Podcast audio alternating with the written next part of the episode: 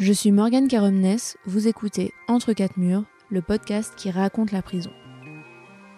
Chaque semaine, je reçois un ou une ex-détenue, un proche, une experte, un bénévole, un personnel de l'administration pénitentiaire, enfin toutes les personnes qui interagissent de près ou de loin avec la prison. Mon objectif? Éveiller votre réflexion sur le rôle et l'impact de la prison à travers les réalités de chacun entre ces quatre murs. Bonne écoute Attention, cet épisode comporte des sujets sensibles qui peuvent être difficiles à écouter par certains auditeurs et auditrices, notamment le suicide. Bonjour Laureline. Bonjour. Merci d'avoir accepté euh, de participer à ce podcast. Euh, j'étais très contente que tu acceptes parce que donc on se connaît. On s'est rencontrés dans le cadre euh, d'un accompagnement de porteuse de projets dans le milieu justice. Et quand je t'ai rencontrée, j'ai tout de suite adoré ton énergie et la vision que tu avais euh, bah, sur les actions que tu mènes avec euh, ce public, enfin pas que le public justice d'ailleurs, tu vas nous expliquer. Est-ce que tu peux commencer par nous dire donc nom, prénom, âge et euh, ce que tu fais dans la vie et ton lien avec la prison? Yes, avec plaisir. Donc je m'appelle Laureline, Laureline Solaire depuis que je suis mariée très récemment. J'ai 29 ans. sur le papier, le terme qui est le plus approprié, c'est coach, j'imagine. Euh, mais je le vois quand même un peu différemment dans le sens où, surtout dans le contexte de la prison et parce que j'interviens dans plein d'autres milieux, je dirais que c'est du coaching, mais en même temps, il y a aussi une approche euh, un peu éducative, mais éducative vraiment au sens très large, parce que je pense qu'on s'éduque et on s'accompagne soi-même toute notre vie. Donc, euh, c'est plutôt comment est-ce que petit à petit, on récupère les outils pour aller plus loin à l'intérieur de nous-mêmes, développer plus nos capacités, vraiment avec cette idée de je, me rééduque ou je m'éduque ou je m'accompagne moi, quoi. Ok. Est-ce que tu peux nous dire quel a été euh, ton premier contact avec la prison? Alors, c'est pas forcément avoir été en prison, est-ce que ça peut être avec euh, une personne qui a été? Alors, euh, moi, j'ai vraiment, je pense, baigné dans l'environnement de la prison même si euh, moi-même, en, tant que, personne, je n'y suis jamais allée en tant que détenue, j'ai euh, j'ai vraiment toujours été dans un environnement social où la prison avait une certaine place et je pense que j'étais parmi ceux qui étaient sensibles à ça, c'est-à-dire que quand j'entendais que ah, quelqu'un que je connais est allé en prison ou est en prison, ça me faisait vraiment quelque chose. J'avais une très forte réaction quand j'entendais ça, en fait. Je ne sais pas trop pourquoi, mais je sentais que cette notion de prison, d'enfermement, c'est quelque chose qui me faisait vraiment réagir.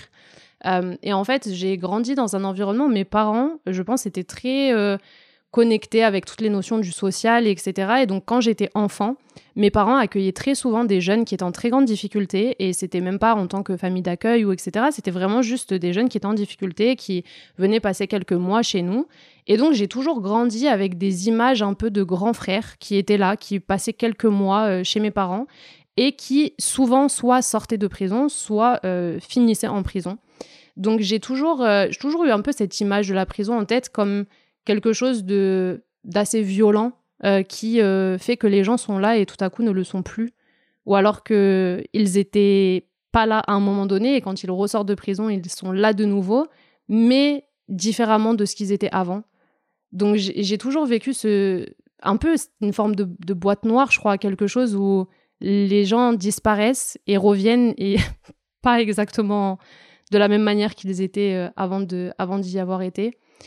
Donc ça a été ça a été quelque chose depuis que j'étais petite qui était là dans un, coin de mon esprit.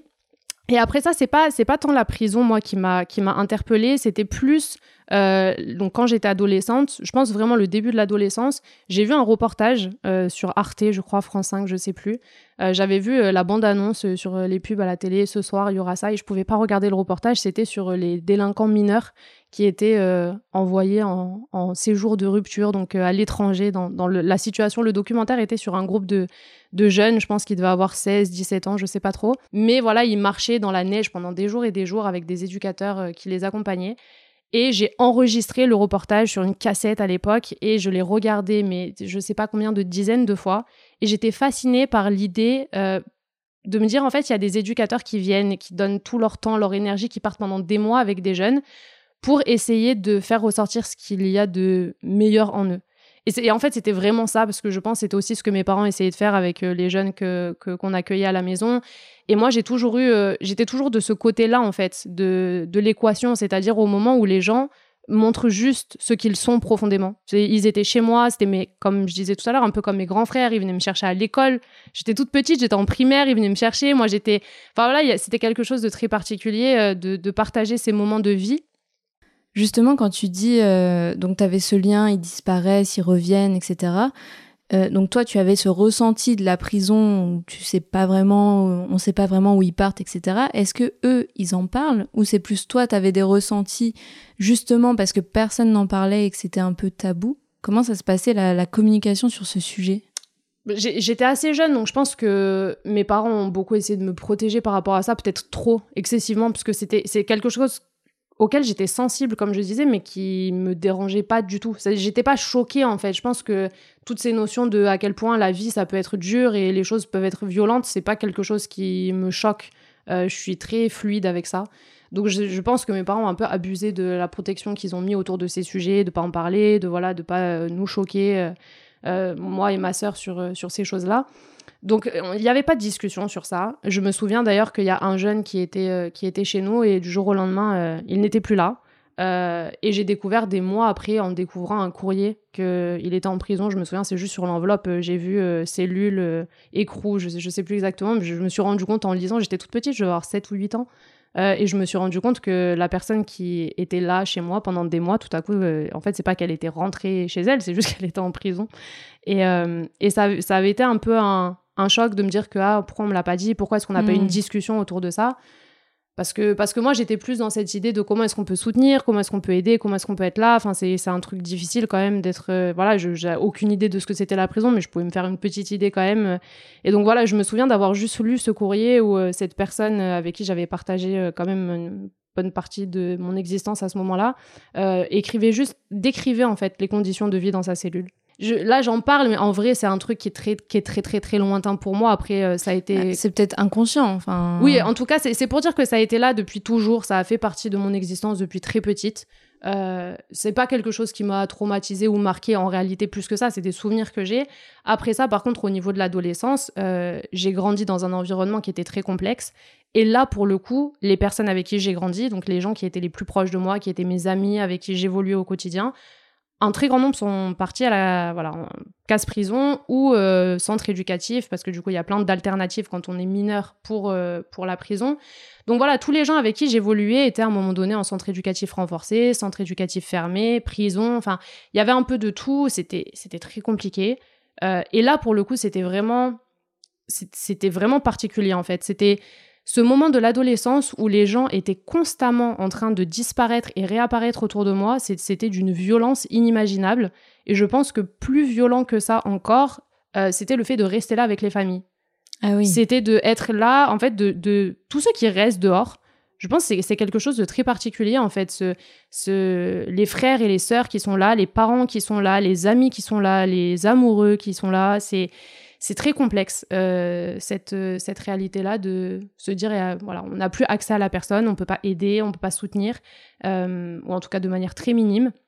Oui, ça, c'est un sujet, c'est que justement la question qu'on se pose c'est quel est l'impact sur la personne qui vit la détention, mais il y a aussi tout ce qu'il y a à côté et l'entourage qui le vit de manière bah, très violente comme tu le décris quoi. Et, et je pense d'ailleurs que même pour les personnes qui sont incarcérées, c'est terrible aussi, ça rajoute un poids à la détention parce que c'est déjà terrible de, vivre ça et de sentir que bah, je suis là, je suis pas bien et je suis pas bien et entre guillemets c'est pas bien d'être là et d'avoir fait ça et de vivre ça et d'imposer ça à mes proches.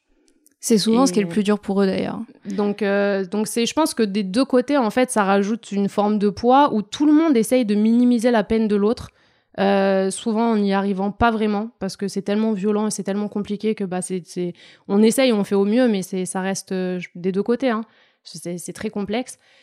Je pense, moi, vraiment, ce qui a fait la différence pour moi, c'est de réaliser qu'on cherchait des solutions alternatives, qu'on se disait, OK, euh, je me souviens quand je pensais à la prison, et peut-être que j'ai tort, maintenant, je, me pose beaucoup la question, j'en sais rien, mais pendant très longtemps, je me disais, mais moi, la, prison, pour moi, c'est une sorte de garderie, en fait. C'est une cellule fermée, et les gens sont là, et hein, ils attendent. Et on attend. Et le mieux qu'on puisse faire potentiellement, c'est travailler ou faire euh, voilà une forme de petite formation. Je me disais, mais tant de temps gâché, quoi. C'est Donc quand j'ai découvert qu'il y avait des choses alternatives, au moins pour les mineurs, euh, qui, étaient, qui pouvaient être aussi des formes d'enfermement, mais qui étaient un petit peu plus constructives dans leur approche, mais où il y avait cette volonté de on va faire de l'éducatif, on va accompagner, on va donner des outils, on va donner euh, voilà vraiment un, soin plus approfondi avec des psys, avec des éducateurs, euh, monter un projet, etc. J'ai eu une forme d'espoir, euh, vraiment, je pense, naïf, très mignon. J'avais 15 ans à l'époque et quand j'ai découvert ça, j'ai commencé à faire plein de recherches, je regardais les centres éducatifs fermés et tout ça, et j'ai vu que le taux de récidive était beaucoup plus bas qu'en prison. Et j'étais tellement heureuse et je me suis dit, ah, peut-être qu'enfin, tous mes potes autour de moi, euh, parce que moi je voyais leur qualité, je voyais leur capacité, je voyais les personnes que c'était profondément et, le potentiel infini de ces personnes-là. Et je me disais peut-être qu'enfin il y a un endroit qui va leur permettre de développer tout ça et entre guillemets de nettoyer le reste. Parce que moi je regardais la vie de, ces personnes qui étaient mes amis, euh, je me disais bien, enfin le souci, c'est pas, c'est pas eux quoi on est jeune, on est, euh, on est en construction encore et l'environnement est tellement compliqué que bah, juste à un moment donné, on a besoin aussi d'un peu d'aide, on a besoin d'un peu de soutien et un peu plus que peut-être ce que l'école peut offrir ou d'autres environnements qu'il y a euh, dans ces moments-là. Donc voilà, quand j'ai, découvert ces, solutions alternatives, j'étais, pleine d'espoir. Mais c'est fou d'avoir cette conscience-là à 15 ans, quoi. Ah, je, je sais pas. Je... En fait, moi, j'ai, je pense que j'ai eu cette passion-là. Bon, encore une fois, parce que peut-être mes parents m'ont aussi un peu éduqué dans ça, mais je, voyais en fait le potentiel euh, infini qu'on a euh, tous en tant qu'être humain et encore plus quand on a vécu des choses extrêmement difficiles. Je pense, euh, c'était très intéressant d'ailleurs quand j'ai grandi, tout le monde me disait mais comment ça se fait que tu as grandi dans un environnement qui est aussi violent que ça? Quand je raconte les choses que j'ai vécues, les situations dans lesquelles je me suis retrouvée, tout le monde me dit mais pourtant tu avais entre guillemets une bonne famille, des bons parents, etc. Et à chaque fois je, je réponds toujours un peu la même chose, je me dis mais moi en fait j'étais vraiment, bon dans mon environnement c'était compliqué, euh, j'étais dans un collège de. maintenant, je crois l'équivalent, c'est REP. Donc, oui, euh, ils changent les noms pour nous embrouiller. mais à l'époque, c'était la ZEP. voilà. Mais euh, voilà, maintenant, c'est REP. Et donc, j'étais dans un environnement où tout le monde galérait. Quoi. Tout le monde, de la plupart des. J'étais dans une classe, je me souviens, en cinquième, je sais pas, la proportion de personnes dans ma classe qui étaient en foyer ou en famille d'accueil. Mmh. Enfin, tout le monde avait des situations de vie, c'était chaotique. Le matin, je me souviens, on avait un jeu quand on arrivait devant le, le, collège, même plus tard devant le lycée on regardait euh, celui qui s'était fait le plus fracasser par ses parents la veille. Donc on faisait un sorte de concours en fait, des bleus, des plaies ouvertes qu'on avait. Euh, là, voilà, quand il y en avait un qui avait un coup sur le visage, euh, il avait gagné parce qu'il avait la bouche ouverte ou etc. Mais c'était un environnement super violent où, les parents avaient beaucoup d'addictions ou, alors des fois il y avait juste pas de parents ou beaucoup de parents handicapés. Enfin des trucs qui étaient vraiment difficiles à vivre. Et, et, donc, en fait, j'ai grandi dans ça, mais évidemment, dans cet environnement, il y avait aussi des gens qui, entre guillemets, allaient bien. Et c'est vrai que j'étais un peu moins sensible à ça. Euh, j'étais un peu moins attirée par les gens qui n'avaient pas toutes ces difficultés-là. Et je pense parce que euh, je me disais, quand on a vécu tout ça, on a une autre perception de la vie et on a la capacité d'apporter des choses que les autres ne peuvent pas forcément offrir. Donc j'avais un peu ce, cette vision, cette perception de me dire, si on arrive à utiliser ce potentiel-là, cette sensibilité-là, cette vision-là qui se crée dans les difficultés, dans les traumas, dans les situations euh, impossibles, les injustices, euh, les discriminations, en fait, on a une puissance incroyable. Oui, il y a une forme de résilience que, personne ne peut avoir. Exactement. Euh, Donc moi, c'était ça qui m'attirait. Je me disais, c'est incroyable parce que je voyais aussi la différence du niveau de conversation que je pouvais avoir, même au collège. Hein. en plus, le, quand j'étais, je pense c'était en sixième ou en cinquième, il y a eu toute cette... c'était vraiment, c'était 2005, les émeutes. Euh, ça a été une période vraiment euh, qui a été super violente.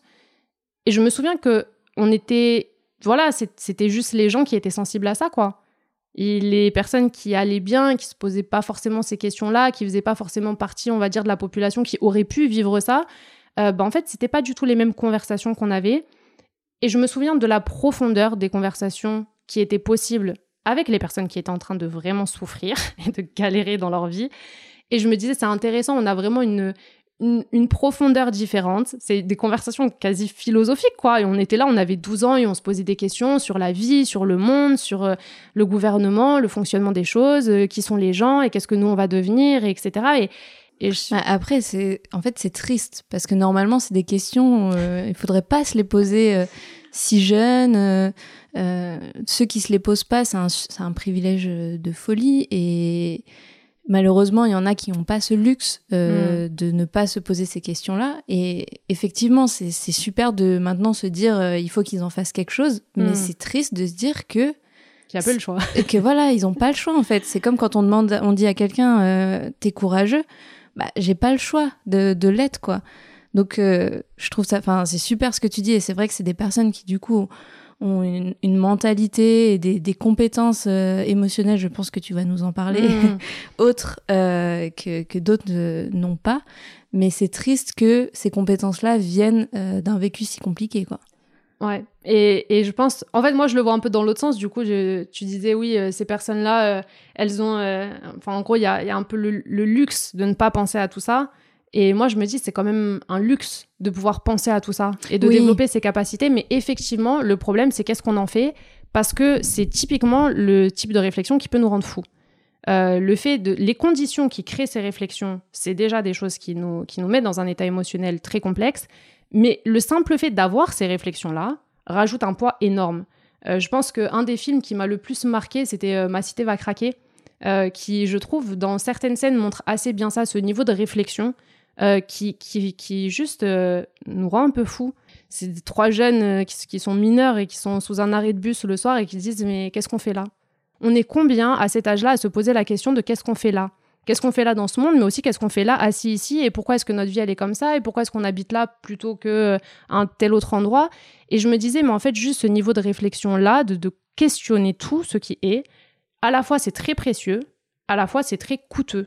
Mm. Ça, ça, ça coûte une énergie mentale et psychique et qui va même jusqu'à un niveau physique profond qui, qui est épuisante. Donc, euh, donc c'est sûr que moi j'étais très touchée de pouvoir avoir ce niveau de réflexion avec, euh, avec ces personnes-là qui vivaient des situations très difficiles. Euh, parce que moi aussi je vivais des situations difficiles, donc je pense que je me reconnaissais dans ça et que j'étais un peu ennuyée par les conversations, je dirais peut-être plus simples ou plus superficielles qu'il pouvait y avoir ailleurs. Et surtout, en fait, je regardais euh, la situation de la société. Je crois que c'était un truc vraiment très profond chez moi, euh, juste par, je sais pas, juste une sensibilité particulière. Je me disais, ce monde, il va très mal. Dans les années qui arrivent, euh, on va énormément souffrir et il va y avoir beaucoup de problématiques qui vont augmenter avec le temps. Et là, aujourd'hui, on le voit avec les questions climatiques, avec les questions de, de justice sociale. Enfin, je pense qu'il y a beaucoup de choses qui, qui augmentent avec le temps et qui créent des tensions de plus en plus profondes et de plus en plus complexes à gérer. Donc l'humanité, dans son ensemble, va faire face à des défis euh, incroyables. Et je pense qu'à 10, 11, 12 ans, j'avais déjà cette conscience-là, euh, très marquée, où je me disais comment est-ce qu'on va faire? Mais comment est-ce qu'on va faire en tant qu'humanité, en fait? Et je me disais, mais s'il y a des personnes qui sont capables de, de jouer un rôle dans la transformation de ça, c'est des personnes qui ont déjà cette conscience-là. Et qui sont les personnes qui ont déjà cette conscience-là? C'est les gens qui souffrent de ça. Mm. C'est les gens qui, qui sont en train de... C'est vraiment, c'est la première ligne, en fait. Ils sont au front, entre guillemets, et ils se mangent toutes les problématiques les plus profondes. Et c'est pas une compréhension intellectuelle, c'est une compréhension dans la chair, quoi. C'est euh, tout ce qui se passe et qui est inadapté, qui est mal organisé, qui, qui est pas au bon endroit dans la société. ben, en fait, il y a des gens qui le mangent de plein fouet, qui savent ce que c'est euh, dans leur cœur, dans leur esprit, dans, comme je disais, dans leur chair. Et donc, je me disais, bah là, on peut avoir une vraie réflexion de comment est-ce qu'on change ça? Comment est-ce que ces éléments-là qui peuvent créer de la colère, et donc la colère, c'est quand même une sacrée énergie, comment est-ce qu'on peut transformer ça pour, euh, pour le rediriger, euh, le canaliser dans une énergie positive où on change les choses pour de vrai Parce que quand j'ai pas conscience, bah, je fais rien, quoi. Et le monde, il reste tel qu'il est, et s'il y a des gens qui souffrent, et ben tant pis.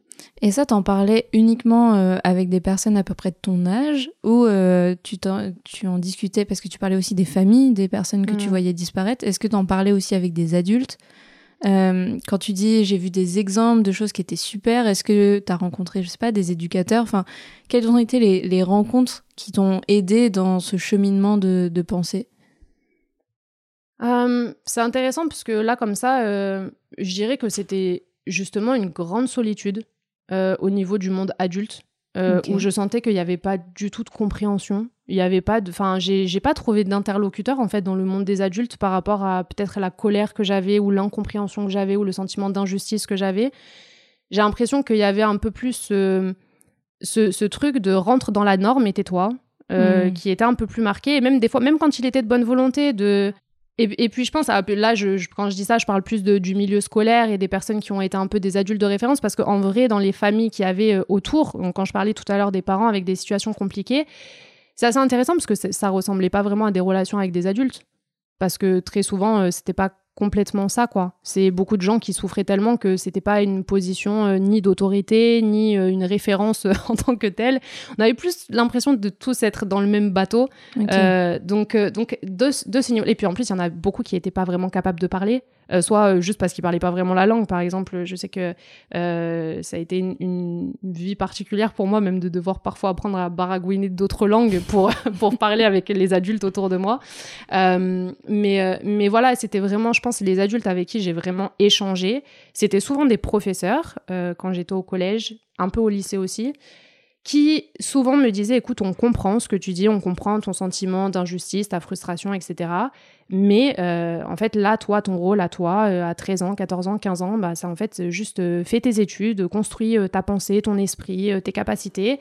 Et bah, peut-être qu'un jour, tu pourras faire une petite différence. Mais c'était pas marqué, quoi. C'était pas OK, vas-y, échange les choses et on a confiance en toi. Et, de toute façon, j'étais pas en état de recevoir ça parce que j'étais, je pense, avant 15 ans, j'étais, j'étais beaucoup trop en colère et beaucoup trop prise dans toutes ces réalités-là. Mais après ça, je me souviens, ça a été très clair. Je me suis dit, OK, 15 euh, ans et demi, je pense. Je me suis dit, OK, je vais faire une différence. Et, euh, même si ça part que de moi, même si c'est pas grand chose, mais qu'est-ce que je peux offrir? Et j'avais une petite sœur qui avait du coup 13 ans à ce moment-là, 12-13 ans. Et je me suis dit, bah moi j'étais où à 12-13 ans?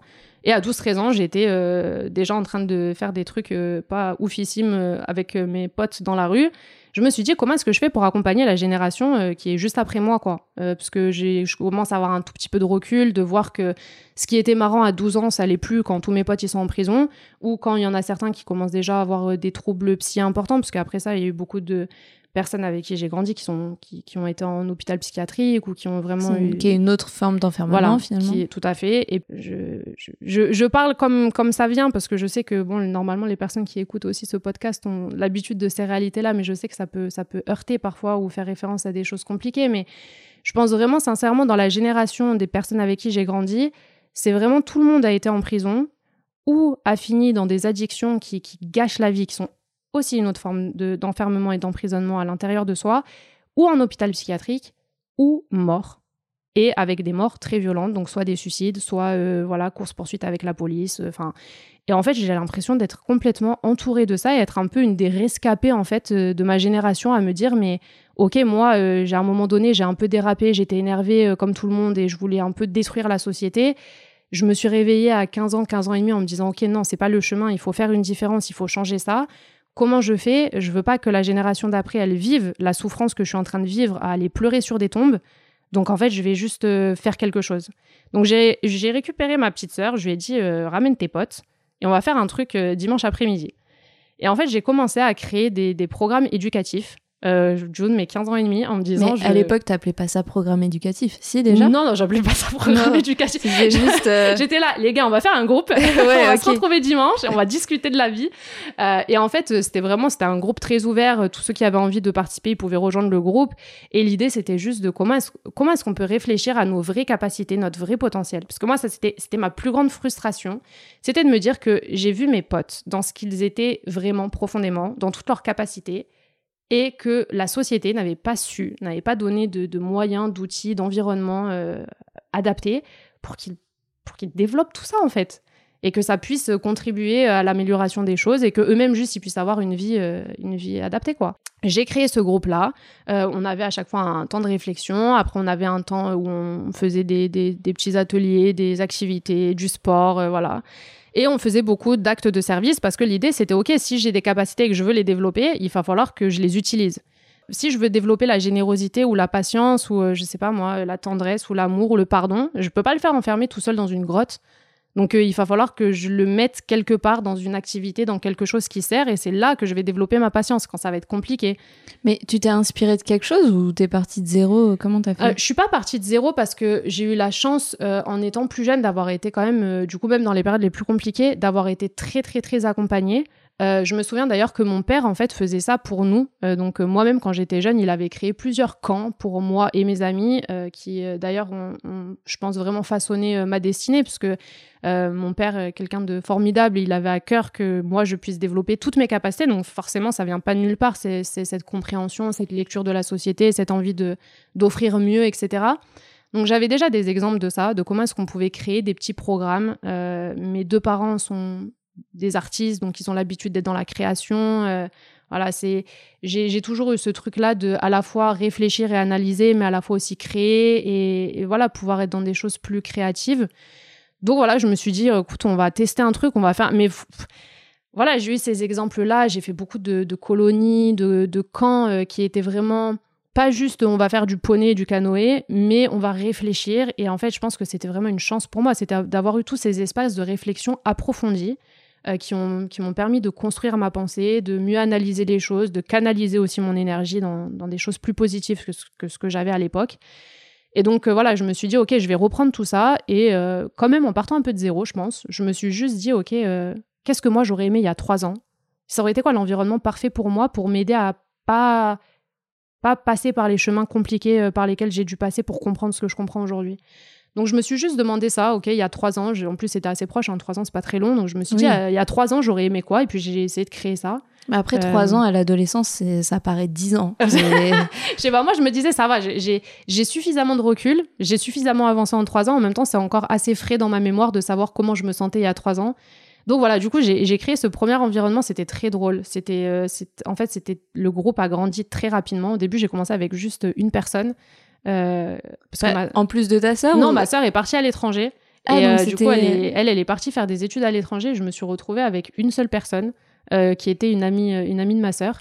Et j'étais là en mode, OK, let's go let's go, on y va, ramène tes potes. voilà, l'objectif de ce groupe, c'est ça. moi, j'ai vécu ça. Mon objectif, c'est que vous puissiez euh, développer toutes vos capacités, qu'on serve à quelque chose euh, au sein de l'humanité. Ce sera là, tout, ce sera pas énorme, ce sera juste dans notre environnement. Mais je me souviens qu'on a mis en place tellement de trucs. Et du coup, à la fin, euh, vous étiez combien? À la fin, on était 12. Et, et, vous faisiez ça à quelle récurrence? Et c'était une fois par semaine pendant 3 ou 4 heures. Chez toi? Voilà, chez mes parents. Et, et c'était devenu que c'était toute une organisation parce que en fait, ils sortaient du collège, ils venaient en bus jusqu'à chez mes parents, on faisait un énorme repas ensemble. Donc au final, c'était le mercredi après-midi. Et euh, après, on passait toute l'après-midi ensemble à faire euh, ce temps de réflexion, après un temps artistique, de création, etc. Et après un temps de service où alors soit on allait euh, nettoyer la rue et ça avait créé une, énorme dynamique dans la rue où on habitait puisque tout le monde s'était habitué à ce que tous les mercredis on sorte et qu'on vienne nettoyer. Donc les gens, ils envoyaient leurs enfants pour venir nettoyer avec nous. Et après, on n'avait plus rien à nettoyer parce que la rue était tout le temps propre, parce que tout le monde avait pris. En fait, quand tu nettoies la rue, t'arrêtes de jeter des trucs en fait. parce que juste t'as pris l'habitude de le faire. Et puis après, on a commencé à faire des, des actes de service qui étaient un petit peu plus développés. Et au fur et à mesure, euh, ça a été, euh, ça a été assez incroyable parce qu'on arrivait, enfin, je sais pas, les, les, jeunes qui étaient dans le groupe, ils avaient des idées de fou. Jusqu'au point, en fait, où euh, le collège a appelé en disant il se passe quelque chose d'assez particulier auprès de ce groupe de, de collégiens les jeunes que j'avais dans mon groupe ont tous augmenté en quelques mois leur moyenne générale de 3 ou 4 points, ce qui est quand même assez énorome. Euh, oui, donc bah, c'est pas assez énorme, c'est incroyable. c'est incroyable. Donc vraiment, moi, j'étais, c'était très très impressionnant. Euh, il y avait, je me souviens, euh, une, des, une des jeunes dans le groupe qui arrivait en sachant pas du tout lire, qui était incapable de lire à voix haute un texte et qui deux mois plus tard levait la main en classe en disant Est-ce que je peux lire s'il vous plaît? Parce qu'elle était tellement fière parce que le groupe était un espace suffisamment bienveillant pour qu'elle s'entraîne et que tout le monde l'encourage et que petit à elle avait développé cette capacité. Et donc tout le monde était devenu euh, non seulement bien meilleur à l'école, mais en plus de ça, euh, avait des capacités euh, sociales beaucoup plus développées. C'est-à-dire que c'est un groupe de 10, 12 jeunes qui étaient dans, dans, le groupe, qui se sont mis à aider tous les autres. Donc le collège a commencé à se poser des questions en disant, mais là, il y a une vraie transformation, on ne sait pas ce que c'est, donc ils sont allés leur demander. Et ils ont dit, bah, le seul point commun qu'on a tous ensemble, c'est qu'on fait partie du groupe de Lorline. C'est génial. Donc du coup, ils m'ont appelé, ils m'ont dit oui, euh, c'est quoi ce groupe, etc. Et c'était assez euh, incroyable parce que du coup, euh, on faisait souvent des petits, des petits temps où on invitait d'autres personnes, on faisait des représentations, on expliquait les projets qu'on faisait, on expliquait les réflexions qu'on avait eues. Et, et, du coup, il y a une personne qui était, je ne sais pas exactement quel était son rôle au sein du collège, mais qui était bah, un peu presque CPE, je ne sais pas, voilà, coordinatrice, responsable de ce qui se passait dans le collège. Et donc, du coup, elle est venue euh, chez mes parents pour voir une des représentations euh, qu'on avait préparées avec le groupe. Elle a vu ça, elle m'a dit, mais en fait, il faut à tout prix que tu viennes dans le collège et que tu fasses ça, mais vraiment avec des grands groupes. Euh, entre midi et deux, moi je vais tout organiser et moi j'étais là, moi je suis au lycée, j'ai mes études, ce groupe-là je le fais déjà, enfin genre juste j'ai pas la capacité quoi de me rajouter cette charge supplémentaire. Donc ce projet n'a jamais vu le jour, mais c'était pas, enfin ça aurait pu se faire quoi et c'était c'était assez fou parce que c'était juste le fruit en fait de ce que moi j'avais monté euh, du haut de mes 15 ans et demi euh, en me disant juste il faut faire quelque chose quoi. Que je savais pas quoi mais justement t'as ressenti quoi euh, avec ce groupe? Ah c'était incroyable. Même encore maintenant je pense que c'est un des souvenirs les plus fous de ma vie. Parce qu'en plus ça a duré longtemps. Ça a duré toutes leurs années de collège. Donc je les ai vraiment ah accompagnés pendant longtemps Et, euh, et aujourd'hui, euh, bah, par exemple, une des personnes qui est euh, ma collègue aujourd'hui dans mon travail, eh ben, c'est une des personnes que j'ai accompagnée dans ce groupe. C'est ma toute, toute première jeune qui était là quand elle était juste toute seule. C'est trop la, bien. La première amie de ma sœur et que du coup, j'ai accompagnée pendant des années. Et enfin, après ça, on a continué. En fait, on a même animé un autre groupe ensemble. Donc après ça, moi, j'ai déménagé. j'ai été dans un des quartiers les plus difficiles de Grenoble. Et j'ai continué à faire ça, en fait, de mes 15 ans et demi à aujourd'hui. J'ai toujours animé ces groupes bénévolement en me disant ok je trouve des jeunes et je leur propose de faire ça et on y va quoi. Mais parce que justement là euh, t'avais le ta sœur qui était un peu le lien qui t'a Mm. permis d'avoir le premier contact puis ils en ont parlé. Comment t'as fait euh, ensuite pour euh, atteindre d'autres jeunes? Alors en fait, c'est assez simple. Je pense que j'ai toujours eu. Je pense que c'est l'avantage d'avoir grandi dans ces environnements un peu difficiles. Je sais pas si on va en reparler après, mais souvent les gens ils me disent ah tu travailles en prison, c'est incroyable, mais c'est quoi qui c'est quoi qui te fait vibrer dans ça et qu'est-ce qui fait que tu te sens bien dans cet environnement? Très souvent dans ces populations-là, il y a cette capacité de, j'appelle ça euh, de delinquent mindset, l'état d'esprit de délinquant. Euh, et je pense qu'il y a quelque chose de très sain euh, et de très puissant dans cet état d'esprit et qu'il faut savoir le canaliser au bon endroit. Mais euh, récemment, j'étais dans un grand séminaire et euh, j'ai donné un atelier sur l'état d'esprit délinquant à des grands entrepreneurs euh, pour, pour réfléchir pour qu'ils ensemble deviennent comment... délinquants Exactement.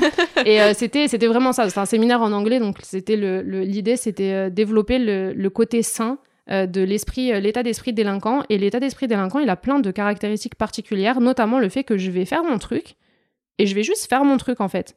Si j'ai pensé à quelque chose, je vais je vais juste aller le faire. Et je pense qu'à un moment donné, moi, je me suis dit, ok, j'ai envie de pouvoir aider, de contribuer. Je vais pas me mettre de limites en fait. Je vais pas me dire ça c'est possible, ça c'est pas possible. Je vais juste le faire. Donc en fait, j'ai juste trouvé des jeunes. C'est-à-dire, je marchais dans la rue, je rencontrais quelqu'un. Je disais, est-ce que tu as envie de faire partie d'un groupe où on fait ci ou ça? Je, je me mettais pas de blocage dans mon esprit. Je me disais, si peut-être la personne va me dire non et ça l'intéresse pas, mais peut-être que ça l'intéresse et j'ai pas le droit de priver cette personne d'avoir cette opportunité si ça l'intéresse et si ça peut changer sa vie. Donc en fait, j'ai fait ça, je sais pas, quand j'habitais à Paris, euh, je me suis rendu compte que sur, euh, je vivais dans un immeuble et sur le même palier que moi, il y avait un jeune de 12 ans. Bah, je suis allée lui parler, je lui ai dit est-ce que tu veux qu'on monte un groupe ensemble? Est-ce que tu as des potes? On peut les appeler. On a pris son téléphone, on a appelé ses potes. je suis allée voir ses parents, j'ai dit ouais, est-ce que je peux faire un groupe avec votre fils, etc. Le projet c'est ça. Et on a monté le groupe et c'était incroyable aussi. Donc euh, je- en fait, à chaque fois, je, je fais les choses de la manière la plus simple et la plus immédiate possible. Mais c'est quoi la réaction d'un jeune quand tu vas le voir et tu lui dis viens on fait un groupe? Bah, en général, ça dépend, mais j'ai jamais eu de, de réaction euh, négative. Je pense que c'est tellement un besoin qu'on a à ce moment-là, euh, d'avoir un groupe, de d'être dans un environnement où on peut grandir, où on peut réfléchir, où on peut se développer, et aussi on est écouté, parce que on a plein d'endroits dans lesquels on évolue à cet âge-là. C'est vraiment le moment où on a une vie sociale qui est ultra développée. On va à l'école, on fait des activités peut-être en dehors, on traîne aussi euh, à l'extérieur avec euh, nos potes. Mais on a peu d'endroits, surtout avec des adultes ou des personnes un peu plus âgées que nous, qui sont vraiment des espaces faits euh, pour qu'on soit euh, accompagné correctement. et pour s'exprimer. C'est ça. Donc, euh, je pense qu'à un moment donné, euh, quand, quand moi je leur proposais ce projet de dire, bah, en fait, on va construire un truc ensemble et ça, ça dépend de ce que vous voulez faire. Et l'idée, c'est juste développer vos capacités et trouver votre place au sein de la société. En fait, eux, ils, ils sont juste là, quoi. Et souvent, ils me disent, bah vas-y, je vais venir une séance, on verra. Puis après, ils veulent plus partir. Et trois ans après, ils sont toujours là. Et, et des années après, ils m'écrivent encore pour me dire, ah, mais tu te souviens quand on avait fait ça, etc. Donc, euh, donc voilà. Donc, en fait, j'ai fait ça pendant tellement longtemps bénévolement qu'à un moment donné, je me suis dit, bon, ça crée une vraie transformation. C'est super important. Et je pense que le déclic, ça a été à un moment donné où j'accompagnais une jeune, donc qui était dans, dans mon groupe au moment où j'habitais dans un des pires quartiers de Grenoble. Et en fait, à un moment donné, elle m'a dit, mais tu sais, euh, le groupe, c'est trop bien, mais c'est trois heures par semaine. Et en fait, ça suffit pas. Ah. Et, euh, et moi, ça faisait très très très longtemps que je voulais travailler dans ce domaine-là et que je voulais apporter une contribution vraiment euh, bah, professionnelle et professionnelle euh, juste parce que en fait, je voulais passer tout mon temps à faire ça. Et quand elle m'a dit ça, je, me souviens, ça m'a fait un ça m'a ça m'a fait un petit choc et je me suis dit mais je lui ai dit j'ai- mais si c'était toute la semaine, tu viendrais? Elle m'a dit mais si c'était du matin jusqu'au soir, en fait, je dormirais là. Ah ouais. Je je bougerai pas d'ici et je ferai tout ce qui est en mon pouvoir pour rester là et continuer de de, de faire ça en fait parce que je vois que c'est là que je grandis, c'est là que je me développe, c'est là que je suis bien. Mais là, quand on te dit ça, t'as quel âge? Là, à ce moment-là, j'ai 20 24 ou 25 ans, je crois. Donc là, tout ce que tu nous expliques jusqu'à présent, c'est que du bénévolat? C'est que du bénévolat. Et moi, à ce moment-là, je suis en train de faire mes études. Donc, je suis dans mes études de psychologie. Euh, ça doit être la période aussi où j'ai fait, du coup, euh, plusieurs formations de criminologie à côté. Donc, je faisais mon master de psychologie.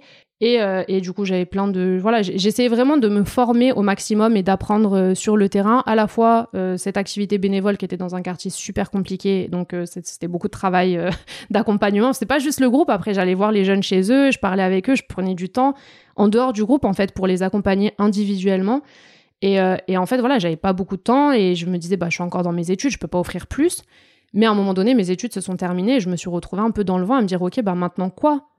Maintenant, je fais quoi? Qu'est-ce qui se passe dans ma vie? C'est quoi la suite? Et, je me souviens qu'à un moment donné, donc j'ai vécu une période aussi qui a été très compliquée. Je pense qu'elle était une période très formatrice où j'ai perdu ma motricité. Donc euh, j'ai, j'ai pendant plusieurs mois, j'ai pas pu bouger, je pouvais plus marcher, j'étais en fauteuil roulant. C'était, c'était une période très très très complexe. Euh, et c'était à la fin de tes études du coup? À la fin de mes études. Euh, et ça a été euh, ça a été une période très complexe parce que c'était pas du tout un accident ou c'était vraiment des chocs psychologiques traumatiques qui s'étaient accumulés qui ont fait que mon corps a complètement lâché. Et euh, je me suis dit, purée, j'accompagne des jeunes, j'essaye de leur offrir des trucs euh, cool. Et en fait, euh, moi-même, je tiens même pas sur mes pieds, quoi. Donc, ça a été. et, c'est pourquoi je tenais pas sur mes pieds. C'est la raison pour laquelle j'accompagnais ces jeunes. C'est parce que j'avais traversé tellement de, de, trucs violents que mon corps en pouvait plus. Et je regardais ces jeunes et ça faisait. je, je, leur répétais constamment. Je leur disais, les gars, là, vous croyez que c'est marrant ce que vous faites, mais c'est pas marrant. Vous allez payer le prix de ça un jour et ce prix, il va être tellement cher ça va, ça va faire tellement mal le jour où on se prend la baffe de réaliser qu'en fait tout ça, ça a des conséquences et que en fait bah ah, je me retrouve au cimetière et je pleure sur la tombe de mes potes, ah et je me retrouve à envoyer des courriers en prison ou ah je me retrouve à être en prison. Et je fais comment? Et ma famille et mes proches et moi ma propre vie et toutes les toutes les portes que je me ferme.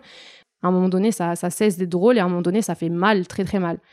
Donc je me disais ok euh, si je veux pouvoir vraiment aider sur ça, premièrement il faut que j'arrive moi à évacuer toutes les conséquences de ce que moi j'ai traversé, de ce que moi j'ai vécu. Et quand j'aurai trouvé la solution, je la donnerai. Donc ça m'a pris quelques mois et euh, ça a été le moment le plus incroyable de ma vie. Je ne peux pas remercier suffisamment pour cette épreuve d'avoir perdu ma motricité. Je sais que maintenant quand j'interviens en prison ou dans d'autres espaces où les jeunes ont, beaucoup souffert, euh, très souvent ce qu'ils me disent c'est euh, purée ce que tu dis ça me parle. Moi aussi, à un moment mm. donné, j'ai l'impression que mon corps, il a lâché. Des fois, il y a des gens qui ont eu plus ou moins le, même trouble que ce que moi j'ai eu, c'est-à-dire que le corps lâche parce que psychiquement, on n'arrive plus du tout euh, avec euh, les émotions qu'on traverse.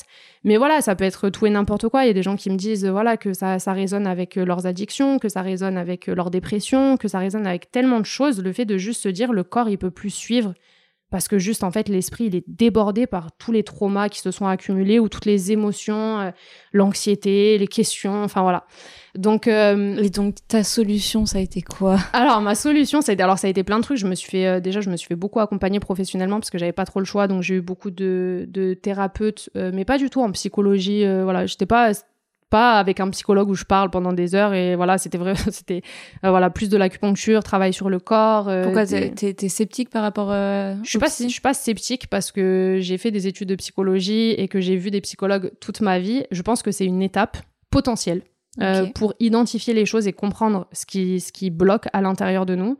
Je pense que parfois ça peut faire du bien de parler et de se confier, d'avoir un espace où on est reconnu, où on est entendu, où on nous pose des questions en retour de ce que nous on peut raconter mais ça ne guérit pas.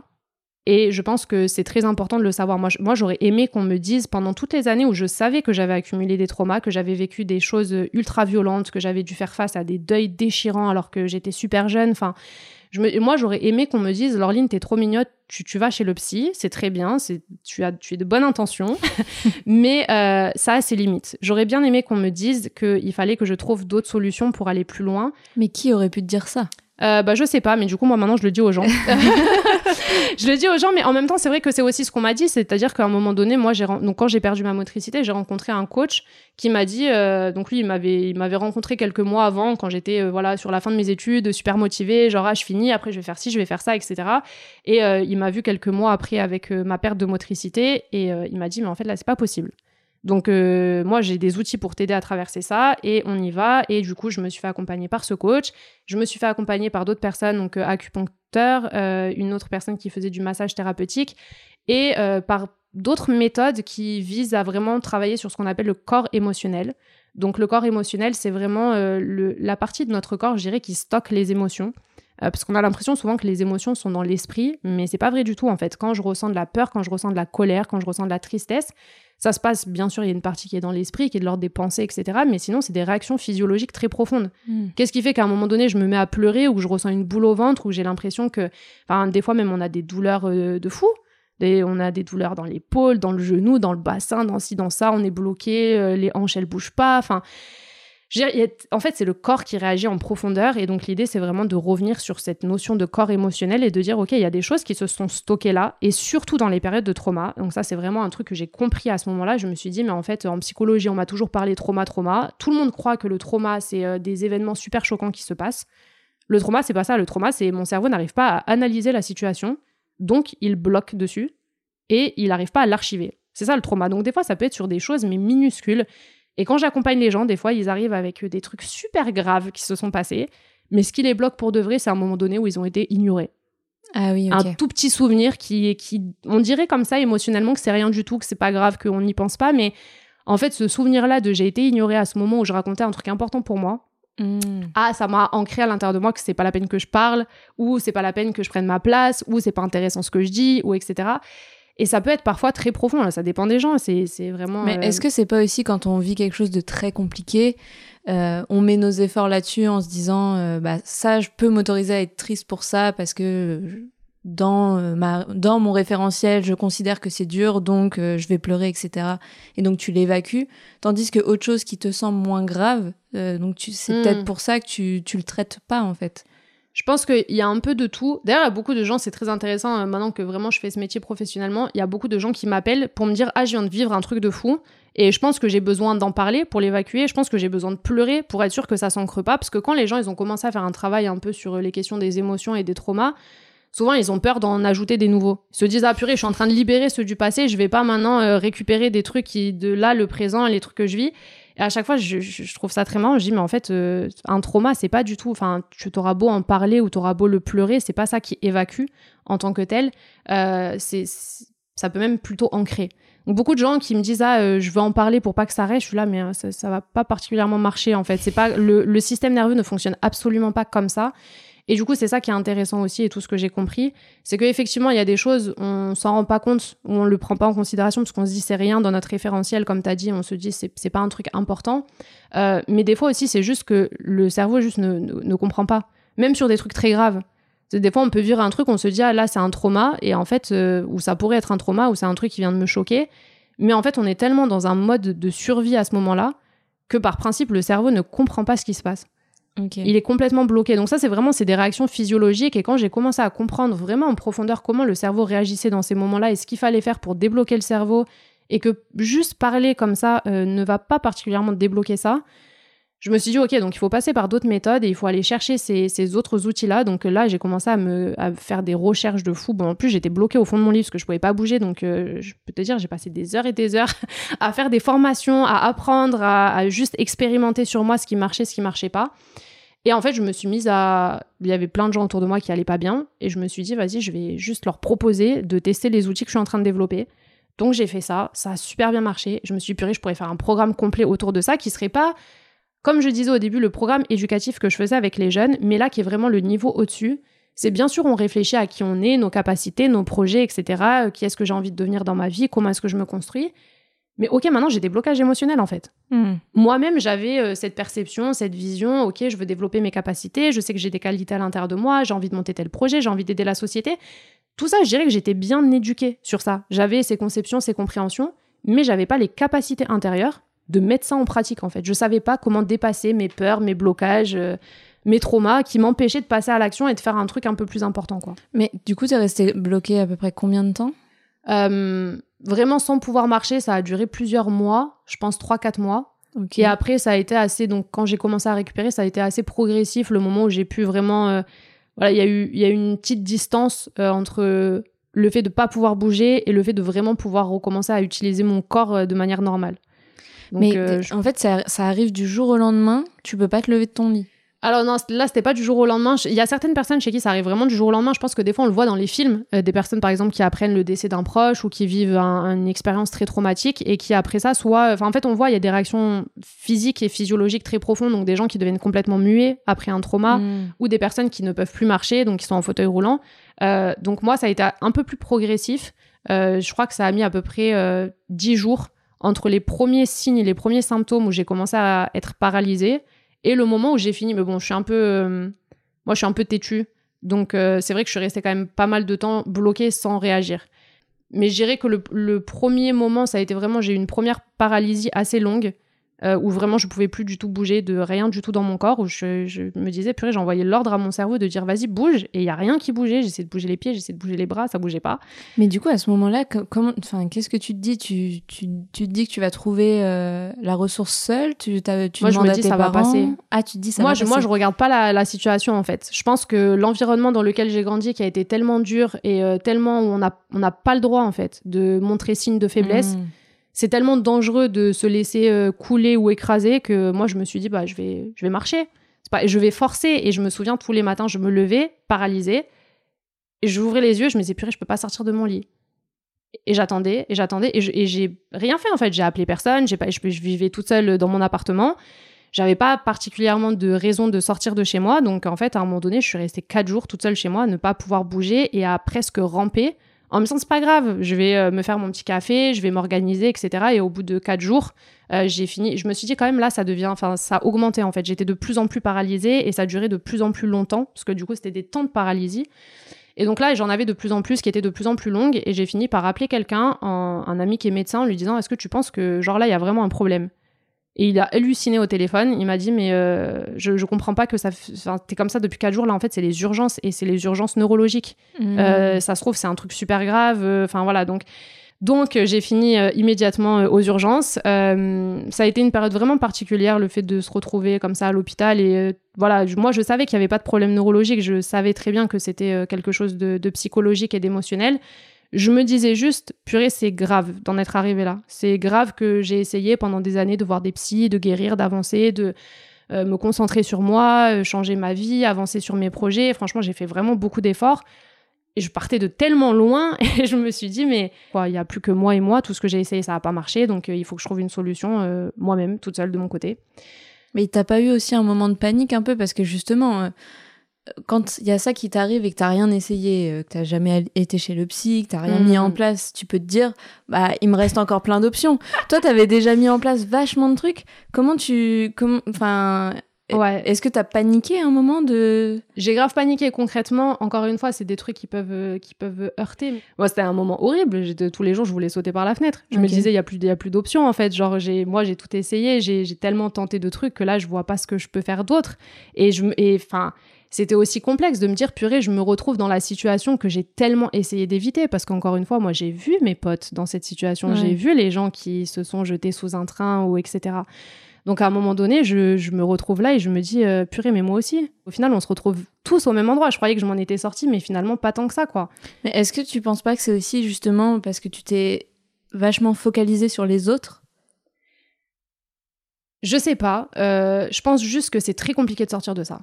Ouais. Je pense qu'en fait, on, on minimise tellement euh, l'impact des, des événements qu'on vit. Mm. Et vraiment, je le vois quand j'interviens en prison, mais même sans parler de la prison, juste des personnes que j'accompagne qui euh, qui ont pas un, un- euh, qui ont pas ce profil de avoir euh, été sous main de justice ou euh, de voilà, c'est juste des personnes qui ont vécu. On a tous vécu, on a tous une vie, et dans cette vie, il y a toujours des difficultés, il y a toujours des petits, des grands traumas, des moments qui ont, qui ont été compliqués.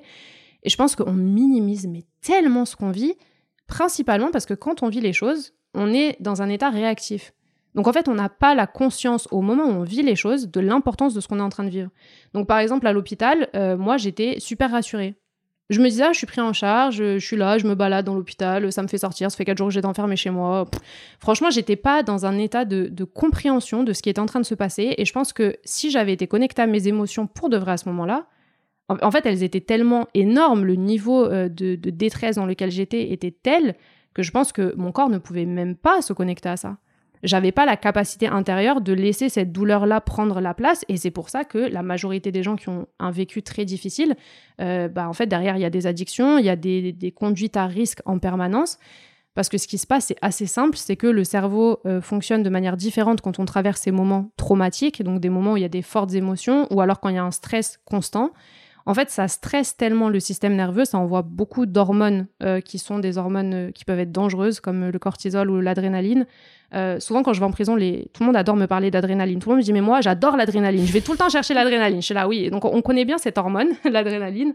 le problème, c'est que l'adrénaline, en fait, ça a la capacité de presque nous auto-tuer quand on a trop de déclenchement d'adrénaline dans le corps, euh, le système à un moment donné est en danger. On peut, notre cœur peut s'arrêter d'avoir trop d'adrénaline. Euh, donc, euh, donc c'est très dangereux. Et à un moment donné, en fait, le cerveau se défend en se disant mince, là j'ai déclenché trop d'adrénaline. Donc il essaye de bloquer mmh. non seulement le déclenchement de l'adrénaline, mais en plus de ça, de détruire, de détruire l'adrénaline qui a déjà été envoyée à travers le corps. Donc pour ça, il y a un double déclenchement. Donc il y a le déclenchement de l'adrénaline en premier, pardon, de l'adrénaline en premier lieu pour essayer de se défendre de ce qui est en train de se passer. Donc je suis en danger, j'ai besoin d'être super euh, alerte. Euh, voilà, mon niveau de vigilance, il est au top. Euh, et, enfin là, ça peut être, je sais pas, je suis en train de conduire, je fais une course poursuite avec la police ou je, je sais pas, je suis en train de me battre, qu'importe.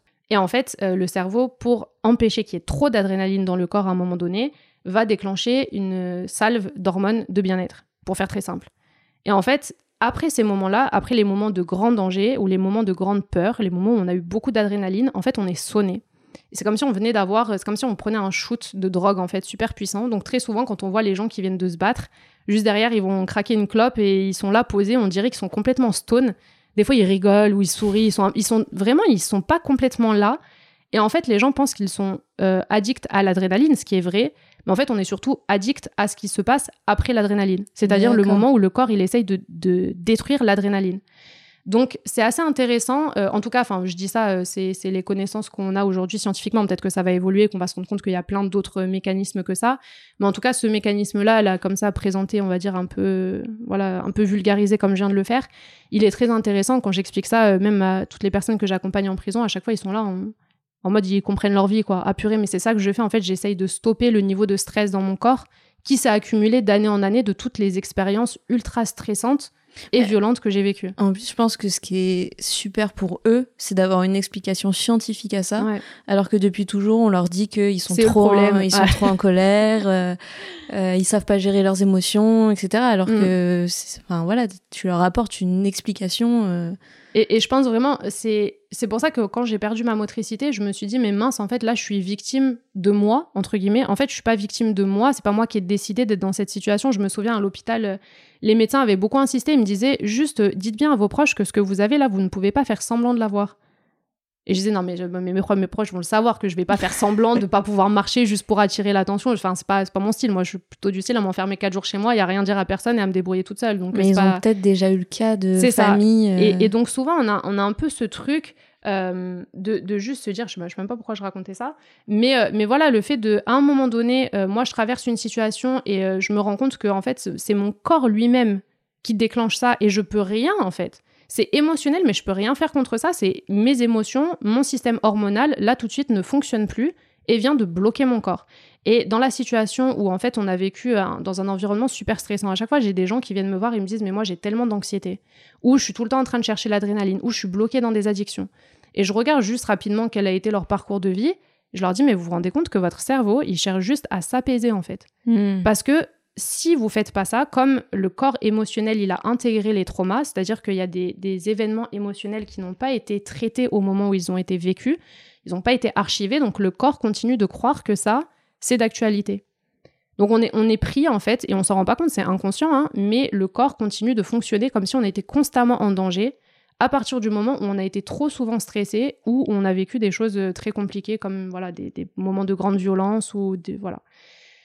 Donc en fait, les gens euh, ont l'impression que c'est eux le problème, qu'ils vont chercher l'adrénaline, qu'ils font des trucs qui sont pas bien, etc. Et en fait, non, c'est juste leur cerveau qui, par mécanisme de protection, essaye de chercher des moyens euh, de mm. déclencher des hormones de bien-être. Alors c'est pas le meilleur moyen évidemment, euh, mais voilà, faire des, actions qui sont très dangereuses ou passer par des, modèles addictifs très profonds.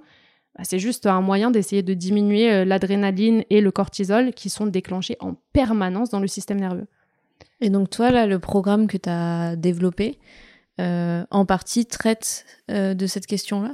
Euh, Alors, en partie, ça a été aussi un peu quelque chose qui est que, que, je réfléchis en fait de comment faire évoluer ça parce qu'actuellement ce que je propose c'est des semaines une intervention de une semaine du coup en prison. Mais après je peux le faire aussi à d'autres endroits. Je, suis intervenue dans des collèges dans les missions locales. Voilà je, je, travaille aussi avec des gens comme je disais qui ont rien à voir avec le monde de la justice et qui ont juste voilà qui soit qui traversent des périodes de difficulté ou qui ont besoin de travailler des, blocages émotionnels pour aller plus loin dans leur vie et donc, de manière générale, euh, voilà, moi j'ai l'habitude de travailler assez en profondeur et je me pose toujours la question comment le faire mieux en prison, sachant que c'est un. Bah, en fait, il faut y aller euh, doucement aussi. Enfin, en prison, moi je suis avec des groupes de 10, 12. Euh, voilà, on ne peut pas imposer à tout le monde d'aller faire un travail émotionnel super profond parce que si l'intensité qui permet d'apaiser le système nerveux, c'est de se mettre en danger de manière très intense ou d'utiliser des substances super violentes, et franchement, dans les groupes que j'ai, j'ai des jeunes qui ont des niveaux d'addiction qui sont, qui sont bien, bien, bien, euh, bien ancrés. Des fois, voilà, des fois, c'est juste des jeunes qui, qui, fument un peu de shit et ça va. Mais des fois, voilà, il y a des niveaux d'alcoolisme super profonds. Des fois, il y en a qui sont accros à des produits euh, bien plus intenses, euh, cocaïne, héroïne, etc. Si le contraire de, de leur niveau de stress intérieur, c'est ce niveau d'intensité-là, bah en fait, le niveau euh, de nettoyage émotionnel qu'il faut faire, il est très très très intense. Oui, une semaine, ça paraît euh, très peu. Et, et c'est même pas la question de la semaine, c'est qu'en fait, euh, comme je leur explique souvent, je leur dis, mais vous savez, aujourd'hui, on a les outils pour nettoyer émotionnellement tout ce qui s'est accumulé dans le corps. Donc on peut diminuer cette, ce, ce sentiment de stress, d'anxiété en permanence, cette tension intérieure qui est constamment là. On peut, on peut l'enlever. Maintenant, ça nécessite d'aller remuer des choses qui sont extrêmement douloureuses et euh, bah, ça fait mal. il faut accepter de retourner dans ça. Et souvent, c'est pour ça qu'on va pas faire ce nettoyage et qu'on préfère se fuir soi-même. Parce qu'en fait, aller faire face à ces émotions profondes, c'est horrible. Mais du coup, euh, ces, outils, c'est qui qui les apporte? Parce que donc, toi, tu as créé ce programme, mais est-ce qu'il y a d'autres. Euh, il y a plein de gens qui font, qui font des choses équivalentes à ce que je fais. Je sais qu'en prison, alors pas en France, ou en tout cas pas de ce que je sais, mais en tout cas aux États-Unis, je sais qu'il y a pas mal de programmes qui sont vraiment que sur le trauma. Donc, ils ne sont pas du, tout des, programmes de coaching comme moi je peux proposer, parce que moi, je suis quand même vraiment sur le projet professionnel, la transformation émotionnelle, etc. Mais justement, en prison, et c'était là que je voulais en venir, mais en fait, en prison, j'arrive pas à faire le travail émotionnel profond que j'aimerais pouvoir faire. Et ça m'est arrivé que des jeunes me le demandent parce que je me posais en face d'eux, je leur expliquais ce qui se passait dans leur cerveau, je leur expliquais ce qui se passait dans leur corps, je leur disais mais en fait euh, c'est ok, ce que vous avez fait c'est pas correct ou en fait c'est même pour vous, ça vous fatigue en fait, ça vous fatigue de vivre comme ça et d'être toujours en train de chercher à apaiser votre votre système nerveux. Donc euh, on peut faire différemment, on peut nettoyer ces traumas. Et en fait souvent il y a des jeunes qui me disaient mais vas-y fais-le. Genre même là on se roule par terre et on pleure et on est 10 là en train de pleurer toutes les larmes de notre corps mais en fait on est en prison. Enfin, je sais pas, fais un truc, quoi. Nous, on veut sortir de là, on veut construire notre vie. Euh, si tu nous dis que c'est possible de sortir de cet état-là, on le fait. Et en fait, euh, le, je pense que le, la complexité de ça, euh, c'est bah, d'expliquer, je veux dire à l'administration pénitentiaire potentiellement que bah, c'est ça qu'on va faire. c'est que voilà, ces jeunes-là, ils veulent vraiment faire un travail profond. Moi, ça, moi, ça me touche énormément. Je m'attendais pas à ce que des jeunes me le demande de même. Mais du coup, là, j'ai mal compris. Qu'est-ce qui te bloque pour faire ce travail en prison? Alors, du coup, moi, euh, ce que je propose quand je vais en prison, c'est une, une semaine. Euh, alors, c'est vrai, je pense que encore aujourd'hui, même si euh, il y a beaucoup d'évolution et de changements, on est encore beaucoup sur la notion de réinsertion et un peu concrète, quoi. Trouver un projet professionnel, trouver des employeurs, refaire le CV, etc. Moi, j'insiste beaucoup en disant, c'est pas ça que je fais. Euh, je travaille sur la réinsertion et en plus je déteste ce mot. Je, crois qu'il est trop connoté. Enfin, j'ai vraiment pas l'impression de travailler sur ce plan-là. Mais quoi qu'il en soit, j'ai dit ça. J'ai dit ok, moi je travaille sur le plan profond de la réinsertion, c'est-à-dire en fait ces jeunes-là qui sont en prison. À chaque fois, je leur dis, ok, dans cette pièce là, on est 12. Enfin, vous êtes 12. Euh, qui est déjà allé, euh, qui a déjà travaillé et tout le monde plus ou moins lève la main. Et je dis ok, est-ce que ça vous a empêché d'être là? Non. Donc en fait, à un moment donné, peut-être que le problème, c'est pas le travail. Euh, en fait, vous n'avez pas besoin de moi pour refaire votre, votre CV, trouver un truc quand vous sortez d'ici. Vous avez des capacités de fou, vous êtes tous très intelligents. Enfin, en fait, moi, j'ai pas grand chose à vous apporter sur ce plan-là. Bien sûr, je peux vous aider à mieux vous présenter, à vous sentir plus confiant, à mieux parler, à avoir un CV un petit peu mieux présenté. Ok, génial. Et après? Après, vous sortez, vous avez votre travail et derrière, vous avez euh, ah bah j'ai trop de stress dans mon corps et si j'allais faire une petite connerie, euh, un petit cambriolage comme ça, je fais une petite course poursuite, j'ai un bon un bon coup de stress et derrière je suis complètement stone et ah purée c'est ah je me sens mieux. Donc voilà, c'est à un moment donné, je suis ok, il faut qu'on aille vraiment en profondeur parce que euh, bah en fait il y a un truc qui va pas changer, c'est que tant qu'on n'a pas changé notre état émotionnel profond, bah, il n'y a rien qui bouge pour de vrai. On aura beau faire tous les efforts, on se retrouve toujours à la même case départ, euh, qui est comme un cycle répétitif dont on ne sort pas.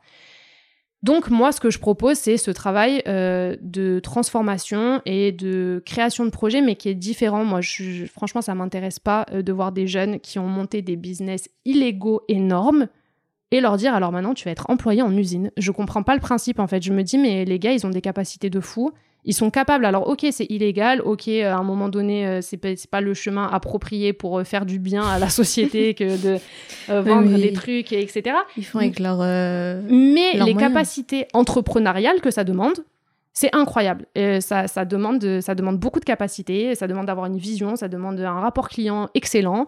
Donc moi, je suis là, je me dis, euh, les gars, tu les mets dans une usine, ils vont péter un câble. C'est pas leur place, c'est pas l'endroit où, ils, peuvent être, c'est pas l'endroit où ils vont s'épanouir. Ils ont tellement de capacité à offrir, il faut juste les canaliser au bon endroit. Mm.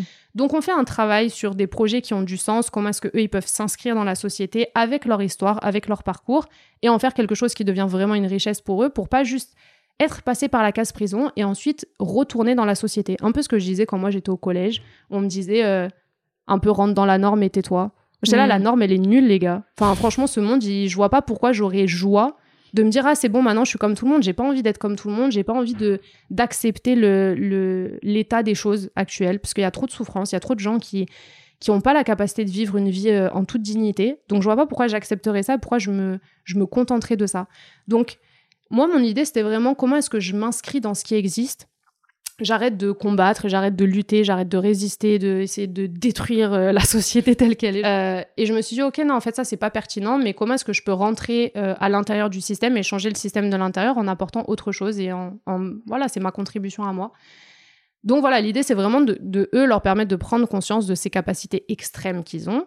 Ils ont vécu des trucs de fou, ils ont vu des situations extrêmes, ils savent ce qui ne fonctionne pas dans la société. Donc, comment est-ce que eux, ils peuvent, grâce à cette expérience-là, apporter une contribution que personne d'autre ne peut apporter? Parce euh, que du coup, là, euh, la difficulté que tu as, c'est que les, c'est pas la, demande qu'on te fait. En fait, euh, c'est ça. Donc, la, difficulté que tu as, c'est que on te demande de faire plus, enfin, quasi que du pro et moins le travail émotionnel que toi tu veux faire. C'est ça. En gros, c'est plutôt qu'il y a deux types de travail émotionnel.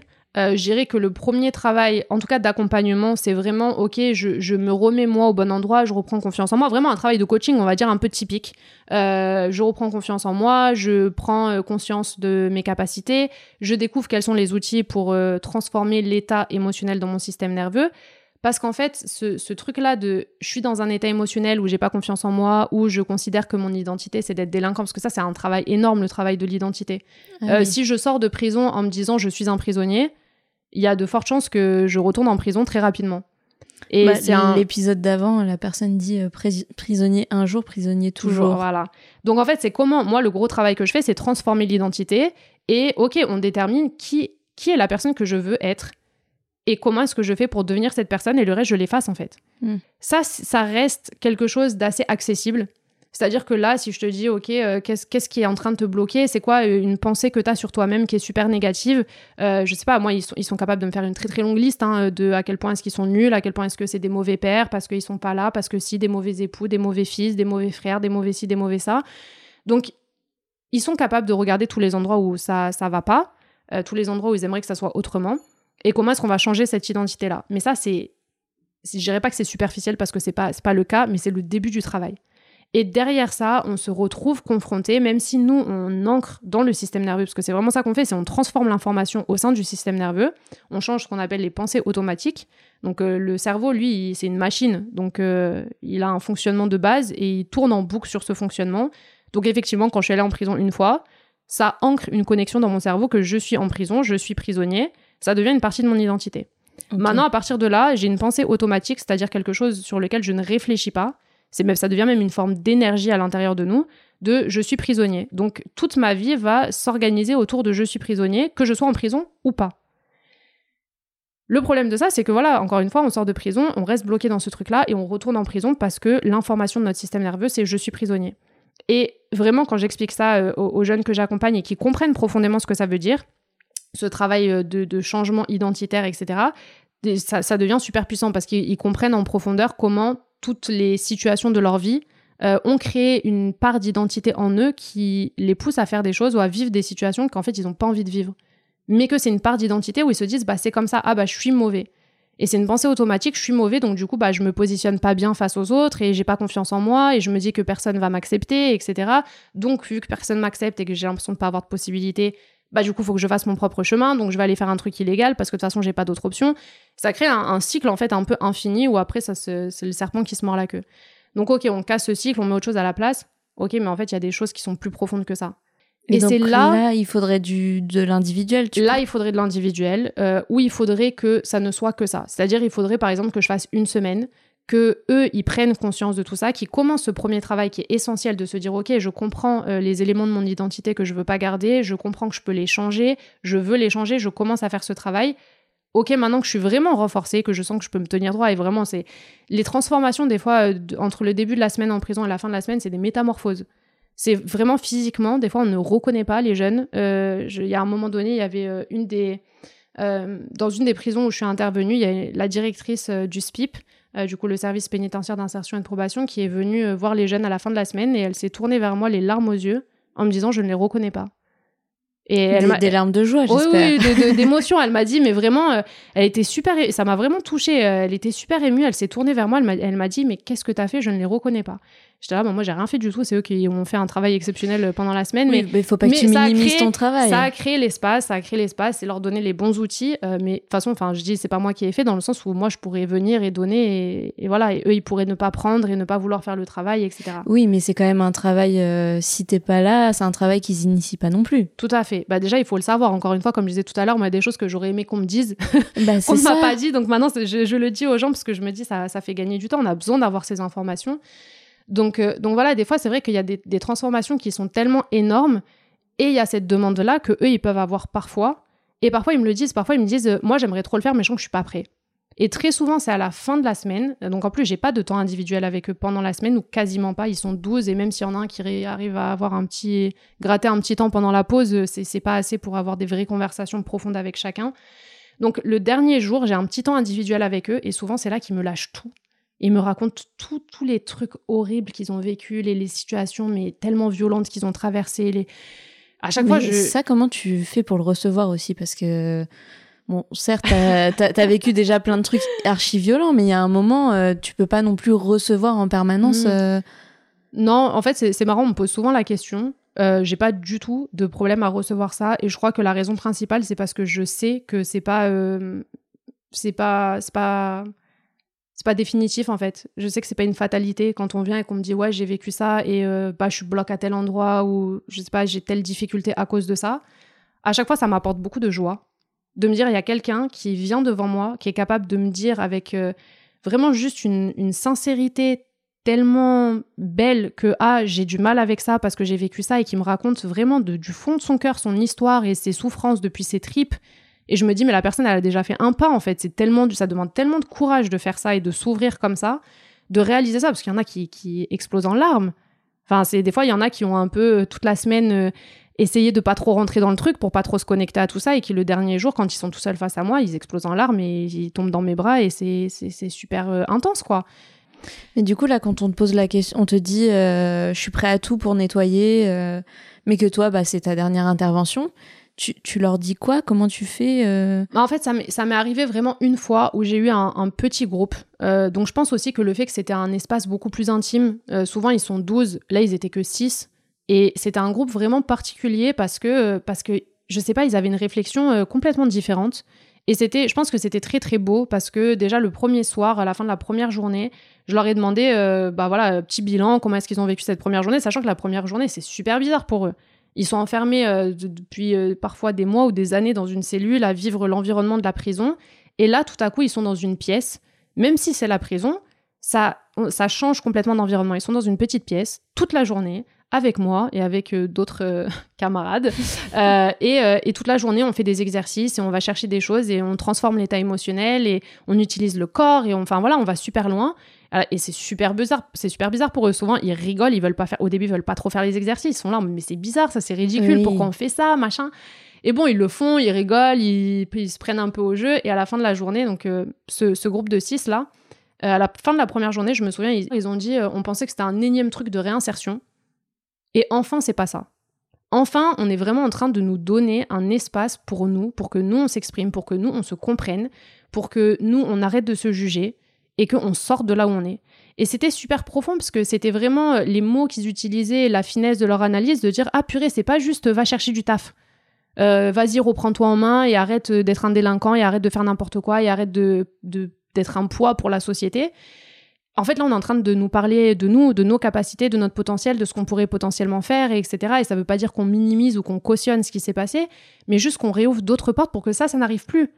Et, vraiment, à chaque fois, ils, expriment ça. Et donc, ce groupe-là de six, euh, quand on a commencé à parler euh, des mécanismes du traumatisme et des émotions qui s'accumulent et de l'impact que ça a et comment ça nous fait prendre des décisions qu'on veut même pas prendre, euh, parce que des fois, il y en a, et je pense que c'est le plus dur. Moi, je suis une femme, euh, j'ai été toujours confrontée à cette question de la violence voilà, des hommes sur les femmes, et etc., et tout ce que ça peut engendrer. Et en fait, à chaque fois, bah, je me retrouve face à des gens qui potentiellement ont eu des comportements super violents face à des femmes, et etc. Et, et en fait, souvent qui, regrettent énormément, qui sont là, mais moi je me suis pas contrôlée, il s'est passé ça, je sais même pas ce que j'ai fait, ou j'étais sous l'emprise de telle ou telle substance. Et, et comment est-ce que moi, euh, je suis en face de ça et que je suis juste là en train de, dire, OK, bah viens, on fait autrement et on sort de ça et pour s'assurer que ça n'arrive plus jamais, etc. Et donc ce, groupe-là qui avait ce niveau de conscience et qui, je pense, a reçu aussi cette, euh, cet amour euh, et cette conscience qu'on peut faire autrement, ils m'ont vraiment demandé, mais ils ont insisté énormément, de dire s'il te plaît, si tu nous dis qu'on peut, qu'on peut corriger ces traumas-là à l'intérieur de nous, qu'on peut libérer ces émotions, est-ce qu'on peut le faire? Et en fait, je me suis retrouvée un peu bloquée en mode purée, mais il y a un programme pour la semaine, euh, c'est pas ça que moi j'ai dit à la prison, etc. Donc j'ai demandé euh, aux responsables qui, euh, qui me donnent cette mission-là et je leur ai dit ah, c'était super beau les jeunes aujourd'hui, ce qu'ils ont dit, etc. Est-ce que c'est possible que je rajoute ça dans le programme? Si c'est leur demande à eux et qu'ils ont envie de le faire.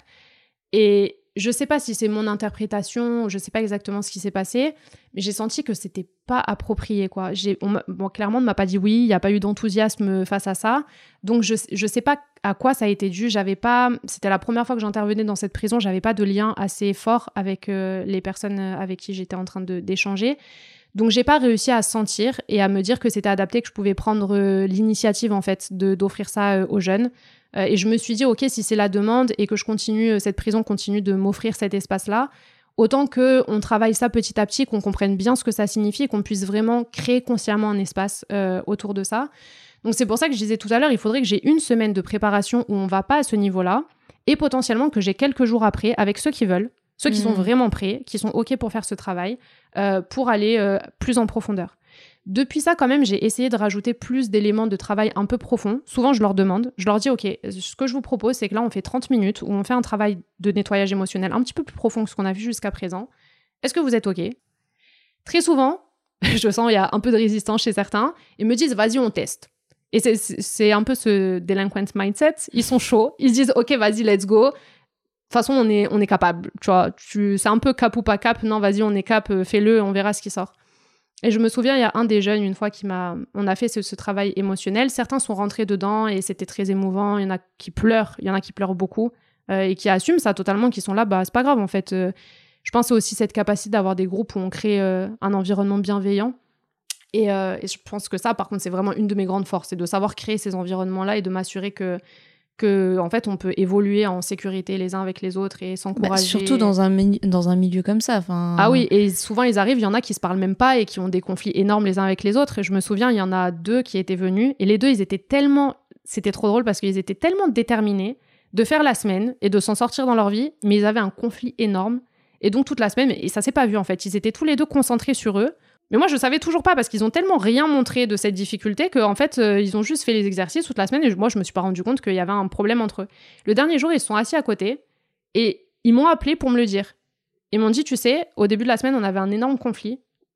Mais là, maintenant qu'on a pleuré ensemble comme des frères et qu'en fait, c'est, on a travaillé des trucs tellement profonds, en fait, on se rend compte que, et, et vraiment, c'était trop touchant parce qu'ils m'ont appelé pour me dire qu'ils étaient, ils voulaient me remercier d'avoir désamorcé un conflit qui finalement leur semblait complètement inutile et superficiel, etc., pour les ramener à des choses plus essentielles que c'est juste des êtres humains qui ont beaucoup souffert et qu'en fait ils peuvent juste s'encourager et s'aimer.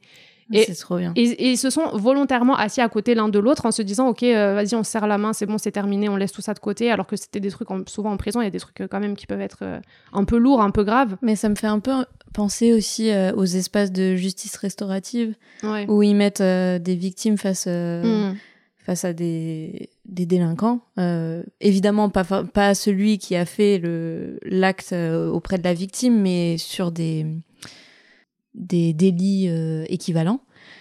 Et en fait, à la fin de, des semaines, apparemment, ils se prennent tous dans les bras, mmh. alors qu'ils ont tous leur trauma dans un sens ou dans l'autre, sauf que bah, l'humain est remis au centre de mmh. la table et il voit plus l'acte de délinquance qu'il a eu, mais il voit l'humain derrière. Hmm. Et je trouve que enfin, ça me fait un peu penser à. En fait, on voit la personne euh, profondément euh, qui elle est plutôt que les actes qu'elle a pu commettre. Quoi. Mm. Et puis, et puis on comprend mieux aussi qui est qui et pourquoi est-ce que les gens font ce qu'ils font et on comprend le, contexte qu'il y a autour, les difficultés qui ont aussi poussé à ce qui s'est passé. Bah après, il y a des fois où c'est, ça reste quand même compliqué, ça peut ah, expliquer, tout à fait. mais ça ne, ça n'excuse pas. Quoi. Et moi, moi-même dans mes groupes, des fois, j'ai même des jeunes qui sont tellement je, je sais pas trop à quoi c'est dû, mais des fois, j'ai des jeunes qui, qui, qui, ont beaucoup de mal à rentrer dans, dans, dans, les exercices que moi je vais proposer, parce que peut-être ça serait trop violent pour eux, je sais pas. Mm. Mais il y a des. Y a, c'est très rare. Hein. En général, c'est soit j'en ai pas du tout, soit j'en ai un par groupe. Donc c'est vraiment minime. Mais de temps à autre, j'ai un jeune qui est pas en capacité de prendre ce que j'ai à offrir et qui est vraiment juste. Euh, des fois, qui se rend même pas vraiment compte ou qui a pas la capacité de se rendre compte de la gravité de ce qui s'est passé. Bah, peut-être que. Euh, le fait de participer à, ton programme, c'est juste une première étape de la suite mm. de son cheminement. Ah oui, non, c'est sûr. Et de toute façon, euh, je pense que chacun va à son rythme et fait euh, comme il peut euh, au moment où, où on est en train de vivre les choses.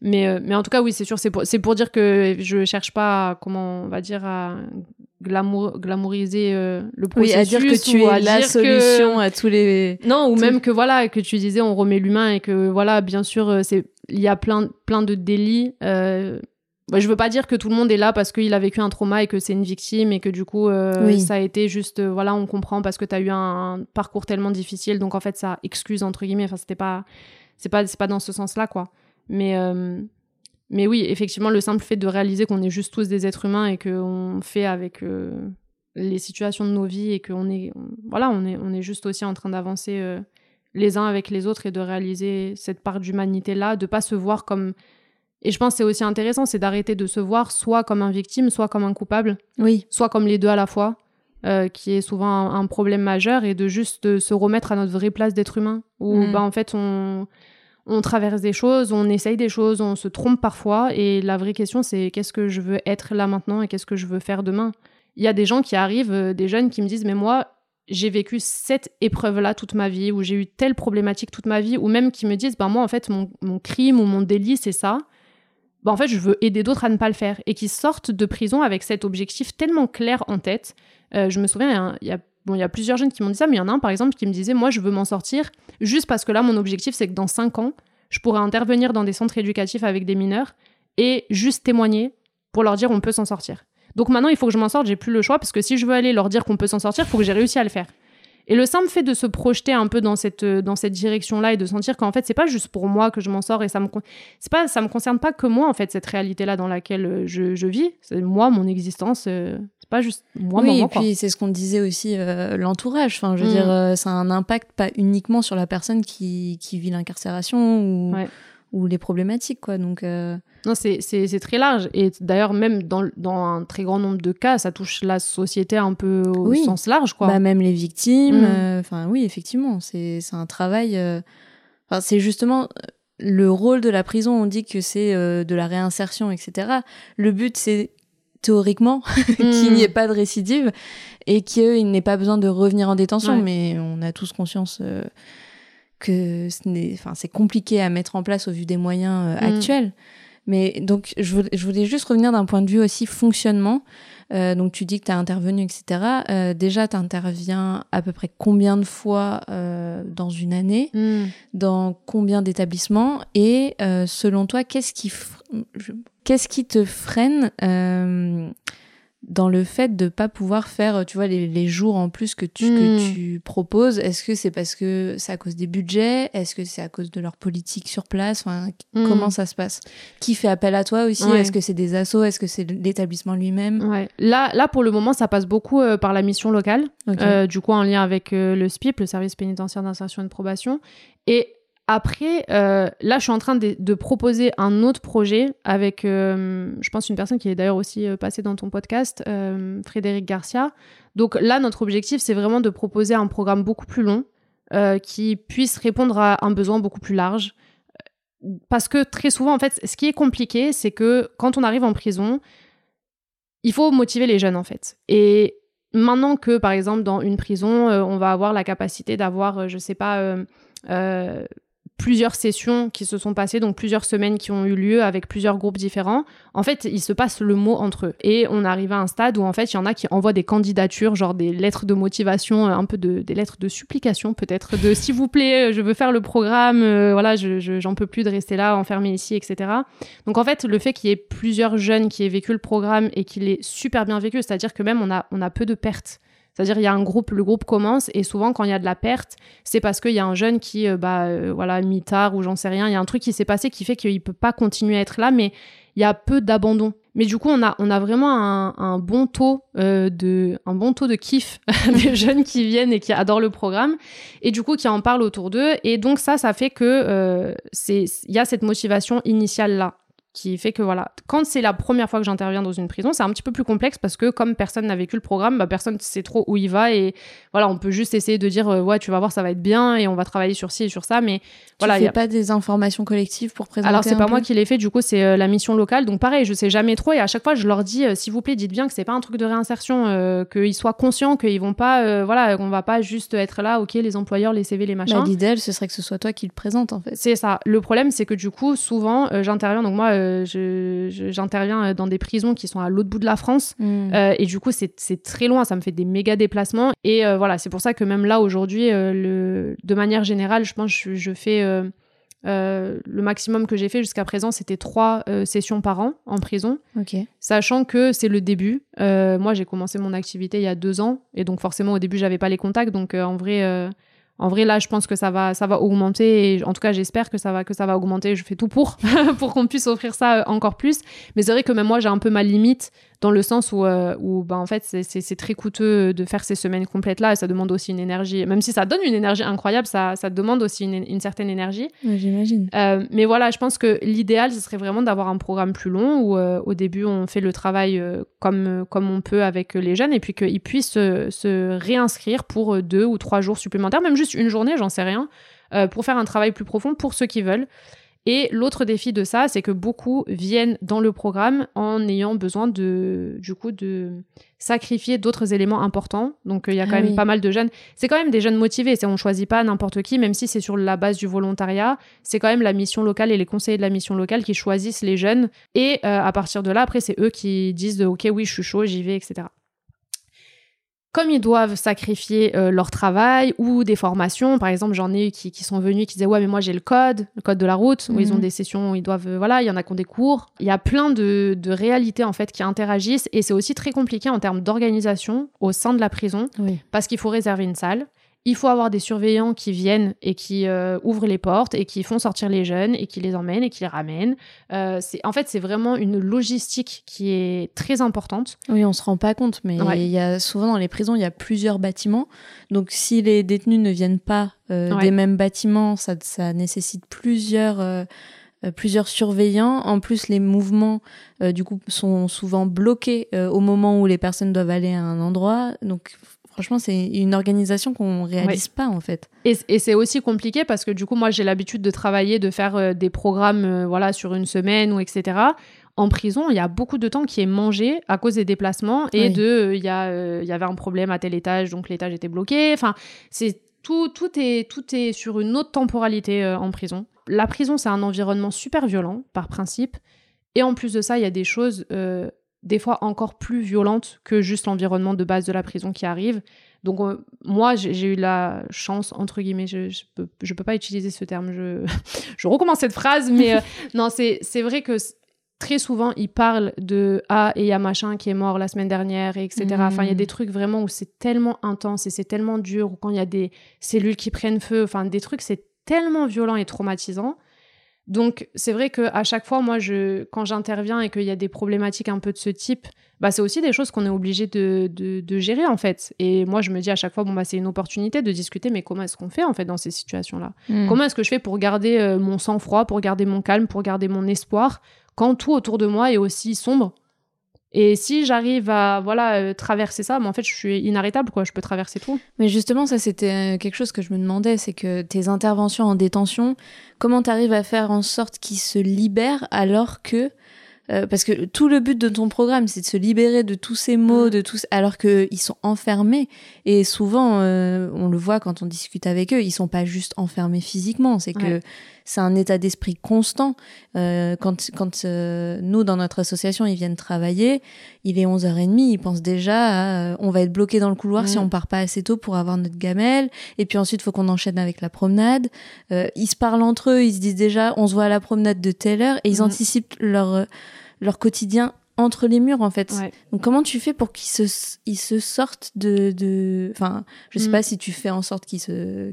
qu'ils le fassent d'ailleurs, mais comment tu gères euh, cet état d'esprit là quoi? C'est super intéressant parce que même là, euh, tu vois, l'exemple que tu donnes, c'est euh, genre dans le quotidien je suis en prison et toute ma pensée, elle est concentrée sur le fait que je suis en prison et tout ce que ça implique et comment je m'organise euh, en tant que personne incarcérée et que je suis bloquée dans ces bâtiments et ces couloirs et ces portes que je dois franchir et passer, etc. Il y a un truc encore plus profond, c'est qu'ils pensent pas à sortir de prison. Il y a mmh. enfin moi je me rends compte, euh, mon programme il est censé s'adresser et c'est pour ça aussi qu'il y a une sélection quand même un peu particulière pour les jeunes qui participent, c'est que c'est censé s'adresser à des jeunes qui sont bientôt à, voilà, à, la sortie, quoi. Ils sont censés sortir euh, très prochainement après le programme. Et en fait, ils n'arrivent pas à imaginer qu'ils sont bientôt sortis. Et, je le vois à quel point c'est profond. Et c'est aussi par rapport à la réalité de la prison qui est comme ça, mais et de la justice, du coup, de manière générale. En fait, ils se disent, bah, je suis censé sortir à telle date, mais on sait jamais.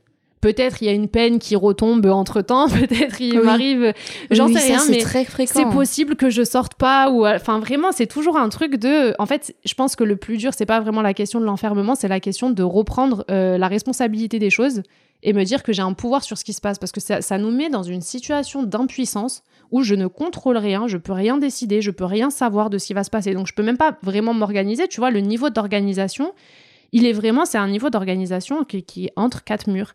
C'est comment je m'organise dans un espace minuscule, une temporalité minuscule sur laquelle j'ai très peu de contrôle et où du coup je peux pas vraiment décider, euh, ben, je peux pas décider librement quoi de ce que je fais, de comment je, vois euh, la suite, etc. Donc moi je fais pas vraiment de travail euh, sur ça, c'est-à-dire que je j'ai pas on va dire intentionnellement cet objectif-là de travailler sur, sur ça. Moi, je travaille vraiment sur la question de l'identité, donc ça joue quand même. Et après, je pense que moi, je suis assez catégorique sur le fait que dans notre cerveau, on a une, zone de notre cerveau qui vise à filtrer les informations. Euh, et, cette zone, en fait, on peut la, le, comment, on peut la commander. On peut lui dire qu'est-ce qu'elle a besoin de filtrer ou pas. Parce que sinon, par principe, le cerveau, il fonctionne de manière très automatique. Donc, il filtre ce qu'il pense devoir filtrer. Pas ce qu'on lui a dit de filtrer, nous, euh, consciemment, parce qu'on juste, on l'a pas fait, en fait. Donc, lui, il essaie de se débrouiller, de se débrouiller avec les informations qu'il a. Il regarde ce qui nous intéresse, ce à quoi on pense constamment. Et ensuite, il filtre les informations en fonction de ça. Moi, quand je vais en prison, euh, mon filtre euh, cérébral, il est super bien organisé, c'est-à-dire que je ne vois pas la prison. Je, vois la prison, je vois les barreaux, je vois les portes qui passent. comme je disais, j'ai grandi avec des gens qui ont été en prison. Ça a été une des expériences qui ont été super euh, violentes pour moi. Est-ce qu'on peut faire une parenthèse justement Toute ton enfance, tu t'es imaginé ce que ça pouvait être la prison. Mm. Ça t'a fait quoi la première fois que tu passes ces portes? Bah sincèrement, ça m'a beaucoup étonné. Ça m'a rien fait du tout j'étais persuadée que ça allait me faire remonter plein de choses émotionnellement, que ça allait être euh, vraiment un moment particulier. Euh, et en fait, ça m'a. Bon, déjà, c'était exactement euh, comme, je, comme je pensais que ça allait être. Et enfin, franchement, ça m'a, vraiment rien fait. je me suis juste dit pourquoi? Je sais pas, j'ai eu. Je sais pas. En tout cas, émotionnellement, ça m'a pas particulièrement fait réagir en fait, je m'en fous du lieu et je pense que c'est un truc que j'ai dans tous les domaines de ma vie, c'est que j'ai beaucoup de mal avec euh, le monde matériel. Euh, je n'ai pas, pas, pas une très bonne gestion de l'environnement, je comprends pas trop ce qui se passe autour de moi de manière générale. Par contre, je vois les gens. Et ça, par contre, c'est quelque chose qui me perturbait beaucoup. Euh, c'est qu'en fait, je me disais, en fait, je m'en fous de la prison, je m'en fous des barreaux, je m'en fous des portes, je m'en fous qu'il y ait des surveillants. Par contre, il y a des gens qui sont enfermés là. Et ça, c'était un tout petit peu plus complexe. Et je me disais, encore une fois, c'est émotionnellement, ça me touche pas plus que ça, parce que le seul truc que je me dis, c'est comment est-ce qu'on fait pour les sortir de là, à tous les niveaux. Tu vois, comme on disait, pas juste physiquement, mais aussi émotionnellement, psychiquement, etc. Comment est-ce qu'on fait pour sortir de l'enfermement? Et du coup, quand moi je suis en prison euh, avec eux, euh, bah, en fait, on est dans une salle et à chaque fois, ils arrivent le matin et ils racontent tous les trucs, surtout au début, surtout au début de la semaine ils sont tellement plongés dans l'univers prison hmm. que quand ils arrivent, en plus ils veulent tout me raconter, comme si c'était passionnant, genre euh, attends mais on va te raconter notre vie, etc. Et à chaque fois je leur explique, c'est en général je le fais sur la fin de la semaine pour qu'ils partent avec ça, où je leur explique qu'en fait on a des addictions émotionnelles. Les addictions émotionnelles, c'est euh, les émotions que je ressens dans certaines situations. Et donc, je cherche à les avoir. Notre cerveau, il fonctionne avec euh, un mécanisme très profond. C'est une loi qui dit toujours plus de la même chose. Notre cerveau veut toujours plus de la même chose.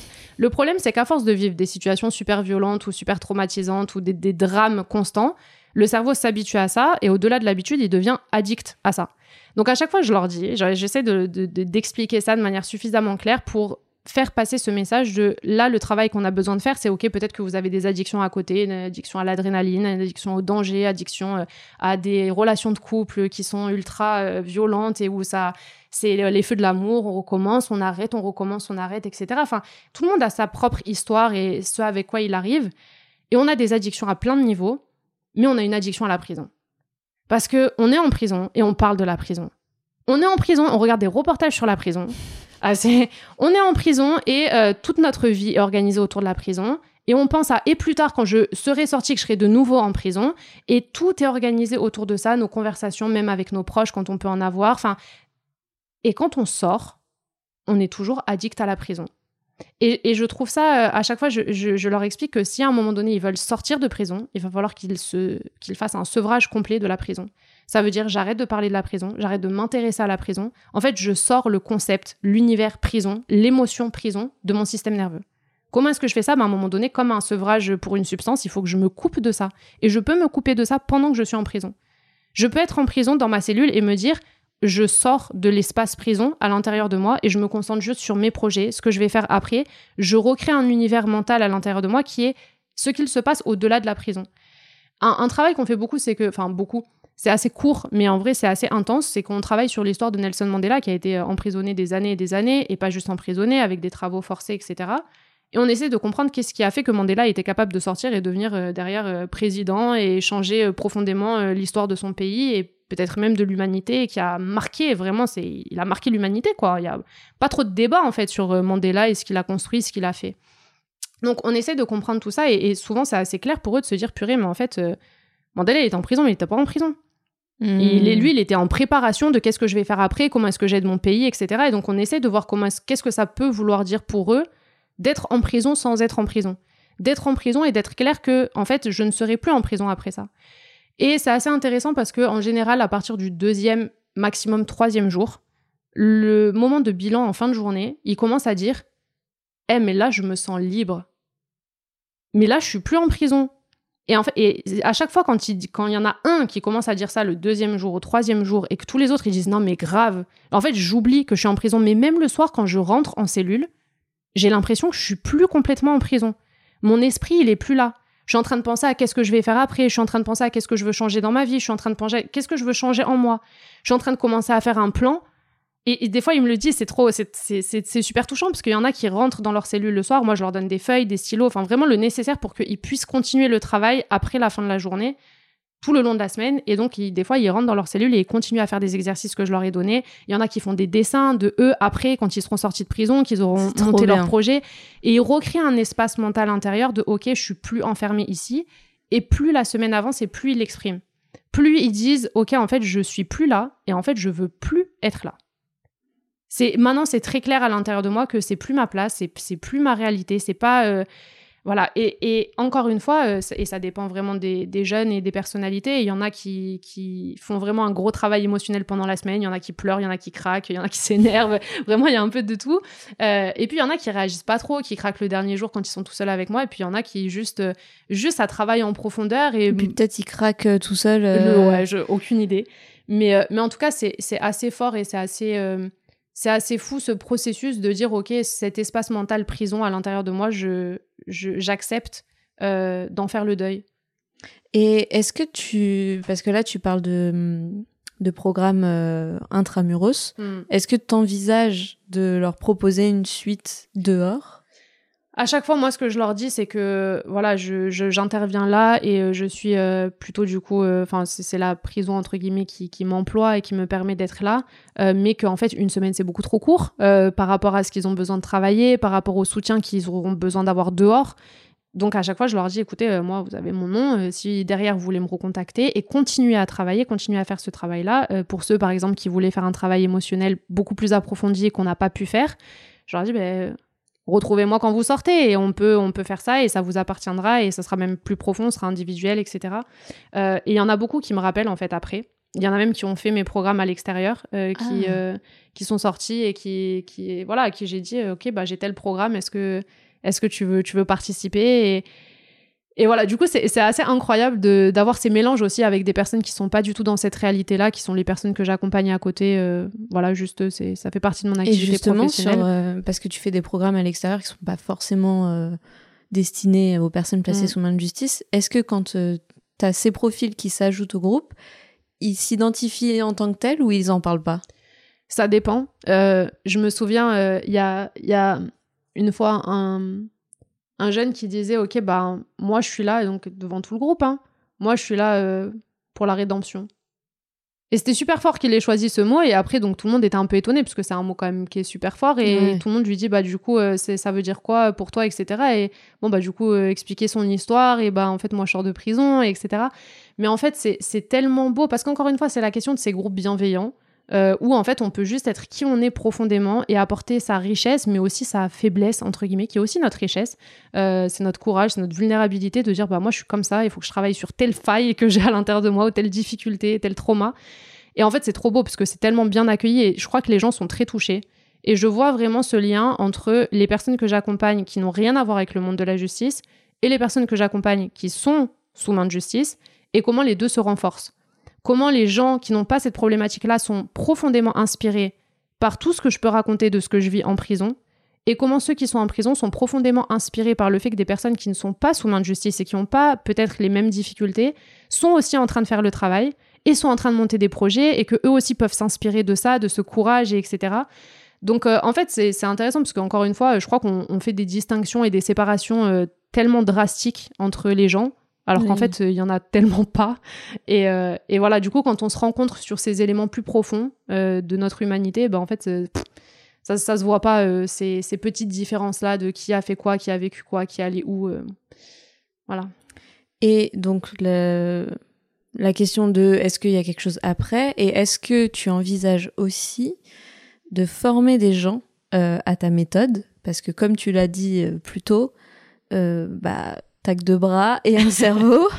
euh, et on, enfin voilà, c'est un programme qui est quand même, euh, je pense, qui peut intéresser plus plus d'un établissement et des personnes aussi à l'extérieur si c'est pas directement dans l'établissement. Est-ce que tu as réfléchi à comment tu peux dupliquer mmh. ça et comment tu peux former les gens à ça? Alors euh, moi mon objectif déjà c'est pas particulièrement de continuer à travailler euh, comme je travaille aujourd'hui, c'est-à-dire que j'ai pas pour vocation de rester euh, là c'est pour moi c'est plus le début, c'est comment je fais mes marques, comment est-ce que déjà j'apporte quelque chose à mon propre niveau, mais mon objectif c'est beaucoup plus de travailler avec déjà des, des, mineurs, des jeunes qui sont mineurs et de travailler dans le cadre un cadre beaucoup plus long pas une semaine dans une structure, mais du coup de pouvoir créer ma propre structure, donc un peu de type centre éducatif, où je vais pouvoir euh, accompagner les jeunes dans le quotidien. Euh, un peu comme cette jeune qui m'avait dit dans le groupe que j'animais, euh, c'est que trois heures par semaine et ça suffit pas. Et, et, du coup, vraiment, à un moment donné, je, je, pense, j'étais posée chez moi et c'était le moment compliqué où j'ai perdu ma motricité, etc. Ça devait être peut-être juste un peu avant. Et il y avait cette jeune en face de moi qui, à un moment donné, euh, moi j'étais en train de travailler, j'étais sur mes papiers, elle, elle était sur son téléphone euh, à l'autre bout de la pièce. Et à un moment donné, je suis en regard sur moi, je, me relève, je relève la tête et je la vois qui me fixe avec un regard perçant. Je, lui, je la regarde et je rigole. Je lui dis, mais qu'est-ce qu'il y a? Elle me dit, mais tu sais qu'il y a des jeunes là dehors qui galèrent. Et toi, t'es en train de rien faire? Waouh, c'est violent de dire ça. Euh, ouais, bah elle avait pas le temps. Elle était, je pense qu'elle était frustrée de pas avoir cet espace-là, et etc. Et j'ai rigolé. Et je lui ai dit, mais je lui ai dit, tu veux quoi? Enfin, t'aimerais qu'on construise quoi, qu'il se passe quoi, etc. Elle me dit, bah, je sais pas, faut qu'on fasse le centre. Tu dis toujours que tu veux créer un centre et que voilà, et moi je t'ai dit que trois semaines, trois heures par semaine, pardon, c'est, pas assez et qu'il nous faut vraiment un espace pour ça, mais ça on le fait quand du coup? Je lui ai dit, bah écoute, euh, j'espère bientôt, et à l'époque, euh, voilà, c'était, je pense que c'était juste avant que je perde ma motricité. Derrière, j'ai perdu ma motricité, je me suis dit, ok, faut que je commence quelque part.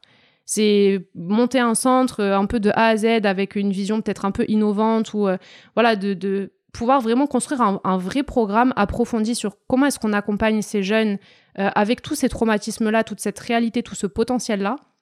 Donc euh, je me suis dit, ok, ben, on commence là où, là où on est. Et donc j'ai commencé avec ces programmes de une semaine.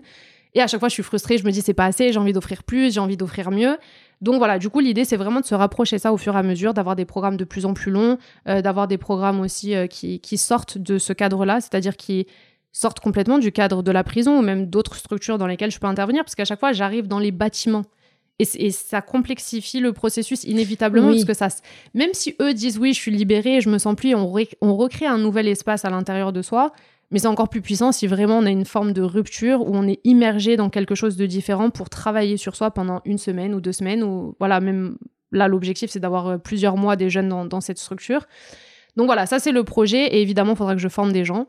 Euh, donc c'est aussi quelque chose euh, sur lequel je suis en train de travailler. Là, du coup, euh, jusqu'à présent, je travaille avec un statut d'auto-entrepreneur. Là, je viens de monter l'association qui va pouvoir du coup vraiment s'occuper de la question de, tout ce qui est plus sur le plan de voilà les personnes sous main de justice, les mineurs, etc. Voilà, donc c'est, on avance. Il y a une équipe qui est en train de se monter autour de ce projet-là. la question de la formation, moi, j'ai pour objectif de d'ici un an à peu près faire mon premier format, mon premier modèle euh, de formation pour euh, les personnes qui seront, euh, qui seront intéressées, qui ont envie de se former. Pas, et en fait, ce qui est intéressant, c'est pas juste ce que je veux apporter, moi, c'est vraiment pas juste la question de la méthode et des techniques, mais vraiment plus la vision et l'approche. Parce que un élément que j'ai beaucoup fait, c'est d'intervenir dans des structures, dans des structures éducatives, mais au niveau plus de la coordination, c'est-à-dire des personnes qui créent et qui accompagnent les équipes. Donc voilà, par exemple, euh, une, équipe que j'ai beaucoup accompagnée dans un collège. Euh, il y a tout le temps des, classes, des on a, ça dépend, il y a plusieurs formats, mais en gros, c'est des dispositifs. Euh, donc, soit des classes, soit on appelle ça des ateliers, qui sont classes relais, ateliers relais, qui sont des dispositifs pour les décrocheurs, qui très souvent sont aussi sous main de justice, parce que voilà, il n'y a pas d'école et on trouve d'autres choses plus intéressantes à faire dehors. et du coup, j'ai accompagné, donc je suis intervenue avec mon propre programme au sein de, de, ces classes relais, mais j'ai aussi accompagné l'équipe. Donc euh, sur la vision, sur comment est-ce qu'on parle avec ces jeunes-là, comment est-ce qu'on regarde ces jeunes-là, qu'est-ce qu'on peut leur proposer, qu'est-ce qu'on peut imaginer comme projet pour eux, avec eux. Et ça, c'était vraiment euh, super puissant aussi parce que du coup, j'avais des équipes complètes euh, qui se formaient avec cette vision-là, cette méthode-là, et qui, étaient un peu genre bouleversé quoi. De dire mais nous en fait on faisait juste notre petit truc de journée euh, qui commence à telle heure finit à telle heure on essaie de remplir avec des activités et après tout le monde rentre chez soi quoi. Et là c'est vraiment comment est-ce qu'on va plus loin comment est-ce qu'on réfléchit avec euh, le niveau supérieur. Rien que la notion de service en fait euh, qui au niveau de l'adolescence c'est un point fondamental.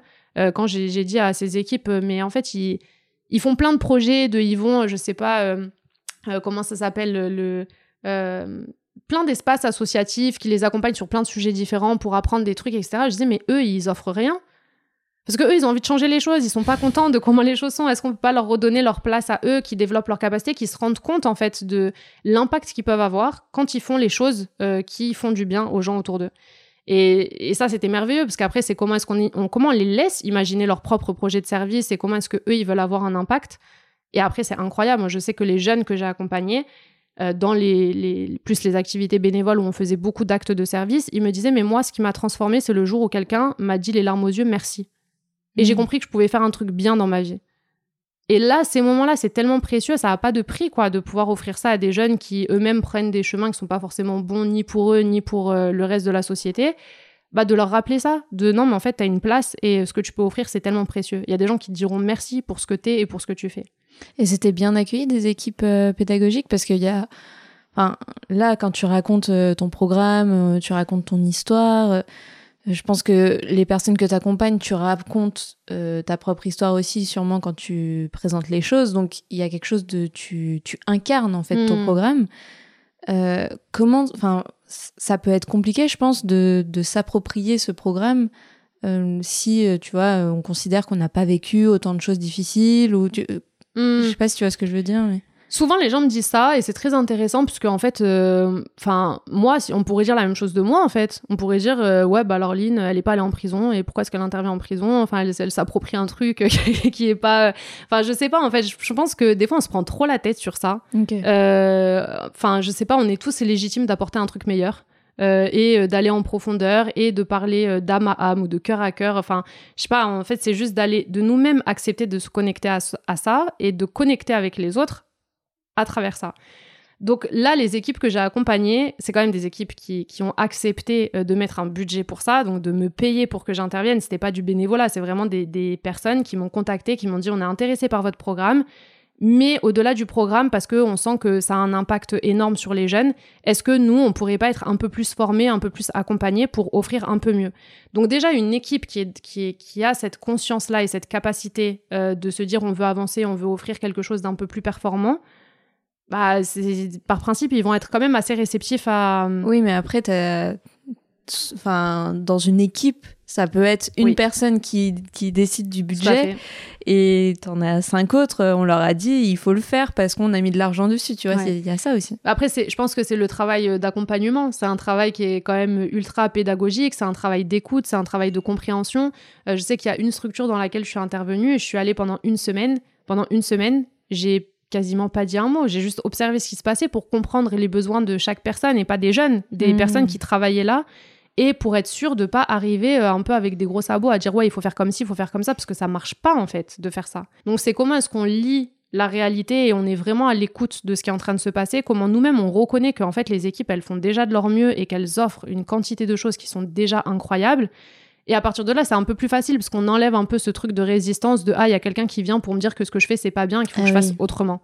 Donc euh, moi, je sais que quand j'interviens, en général, euh, bah, je, fais tout mon possible pour que ça, ça n'arrive pas et que les personnes, elles soient bien conscientes que je sais que non seulement c'est un travail difficile, mais qu'en plus de ça, elles font déjà des trucs euh, incroyables. C'est franchement, c'est un travail particulier, quoi. Les gens qui sont là, c'est des personnes souvent qui sont dévouées, qui ont vraiment envie de faire une différence, qui sont mal payées, qui ont des conditions de travail super difficiles.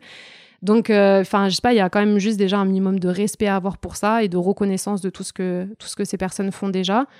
Et après, je pense qu'ils voient aussi euh, les résultats quand moi je viens et que mm. j'anime les programmes, souvent les jeunes ils sortent et disent, ils disent en fait à l'équipe, on peut pas avoir ça toute la semaine. Et bon, bah voilà, parce que ça parle de trucs, de leur réalité à eux, parce qu'ils sont plus écoutés à ce moment-là que quand ils font un cours de maths. Euh, et donc, ok, bah comment est-ce qu'on fait pour démultiplier, pas ce programme-là, pour pas que ce soit que ça, mais démultiplier le sentiment de ça? Hmm. Le sentiment de je suis écouté, le sentiment de je suis reconnu, le sentiment de je suis compris, de je suis aimé. Euh, donc voilà, c'est vraiment Comment est-ce que nous, on va développer, en plus, c'est des capacités assez profondes, hein, parce que en fait, tout se joue sur la façon dont j'écoute, la façon dont je suis patient quand le jeune il est en train de traverser un moment compliqué, euh, sur... Euh, c'est beaucoup de, des questions de positionnement assez profonds euh, qui sont pas juste ok on va utiliser telle technique on va faire tel exercice qui au final c'est intéressant mais c'est pas ça qui fait profondément la différence je pense que c'est vraiment ce que j'ai réalisé au fur et à mesure de ma pratique, c'est que le travail qu'on a à faire sur nous-mêmes en tant que professionnels qui intervenons dans ce milieu, c'est beaucoup moins un travail de comprendre les techniques euh, et les outils et les méthodes qu'on veut employer, mais beaucoup plus de la personne qu'on veut être face aux personnes qu'on accompagne. Hmm.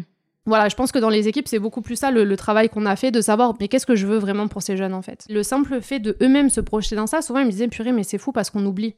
C'était pour ça qu'on était venu à la base, mais à force d'être pris dans les difficultés du quotidien, le manque de budget, les complications à tous les côtés, on oublie qu'en fait, la raison pour laquelle on est là, c'est qu'on veut aider, c'est qu'on veut accompagner, c'est qu'on veut offrir autre chose, quoi.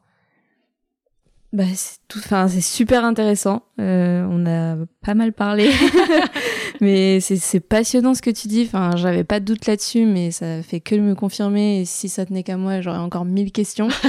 euh, mais euh, à un moment, il faut quand même. Euh, ce sera pour une prochaine fois. voilà.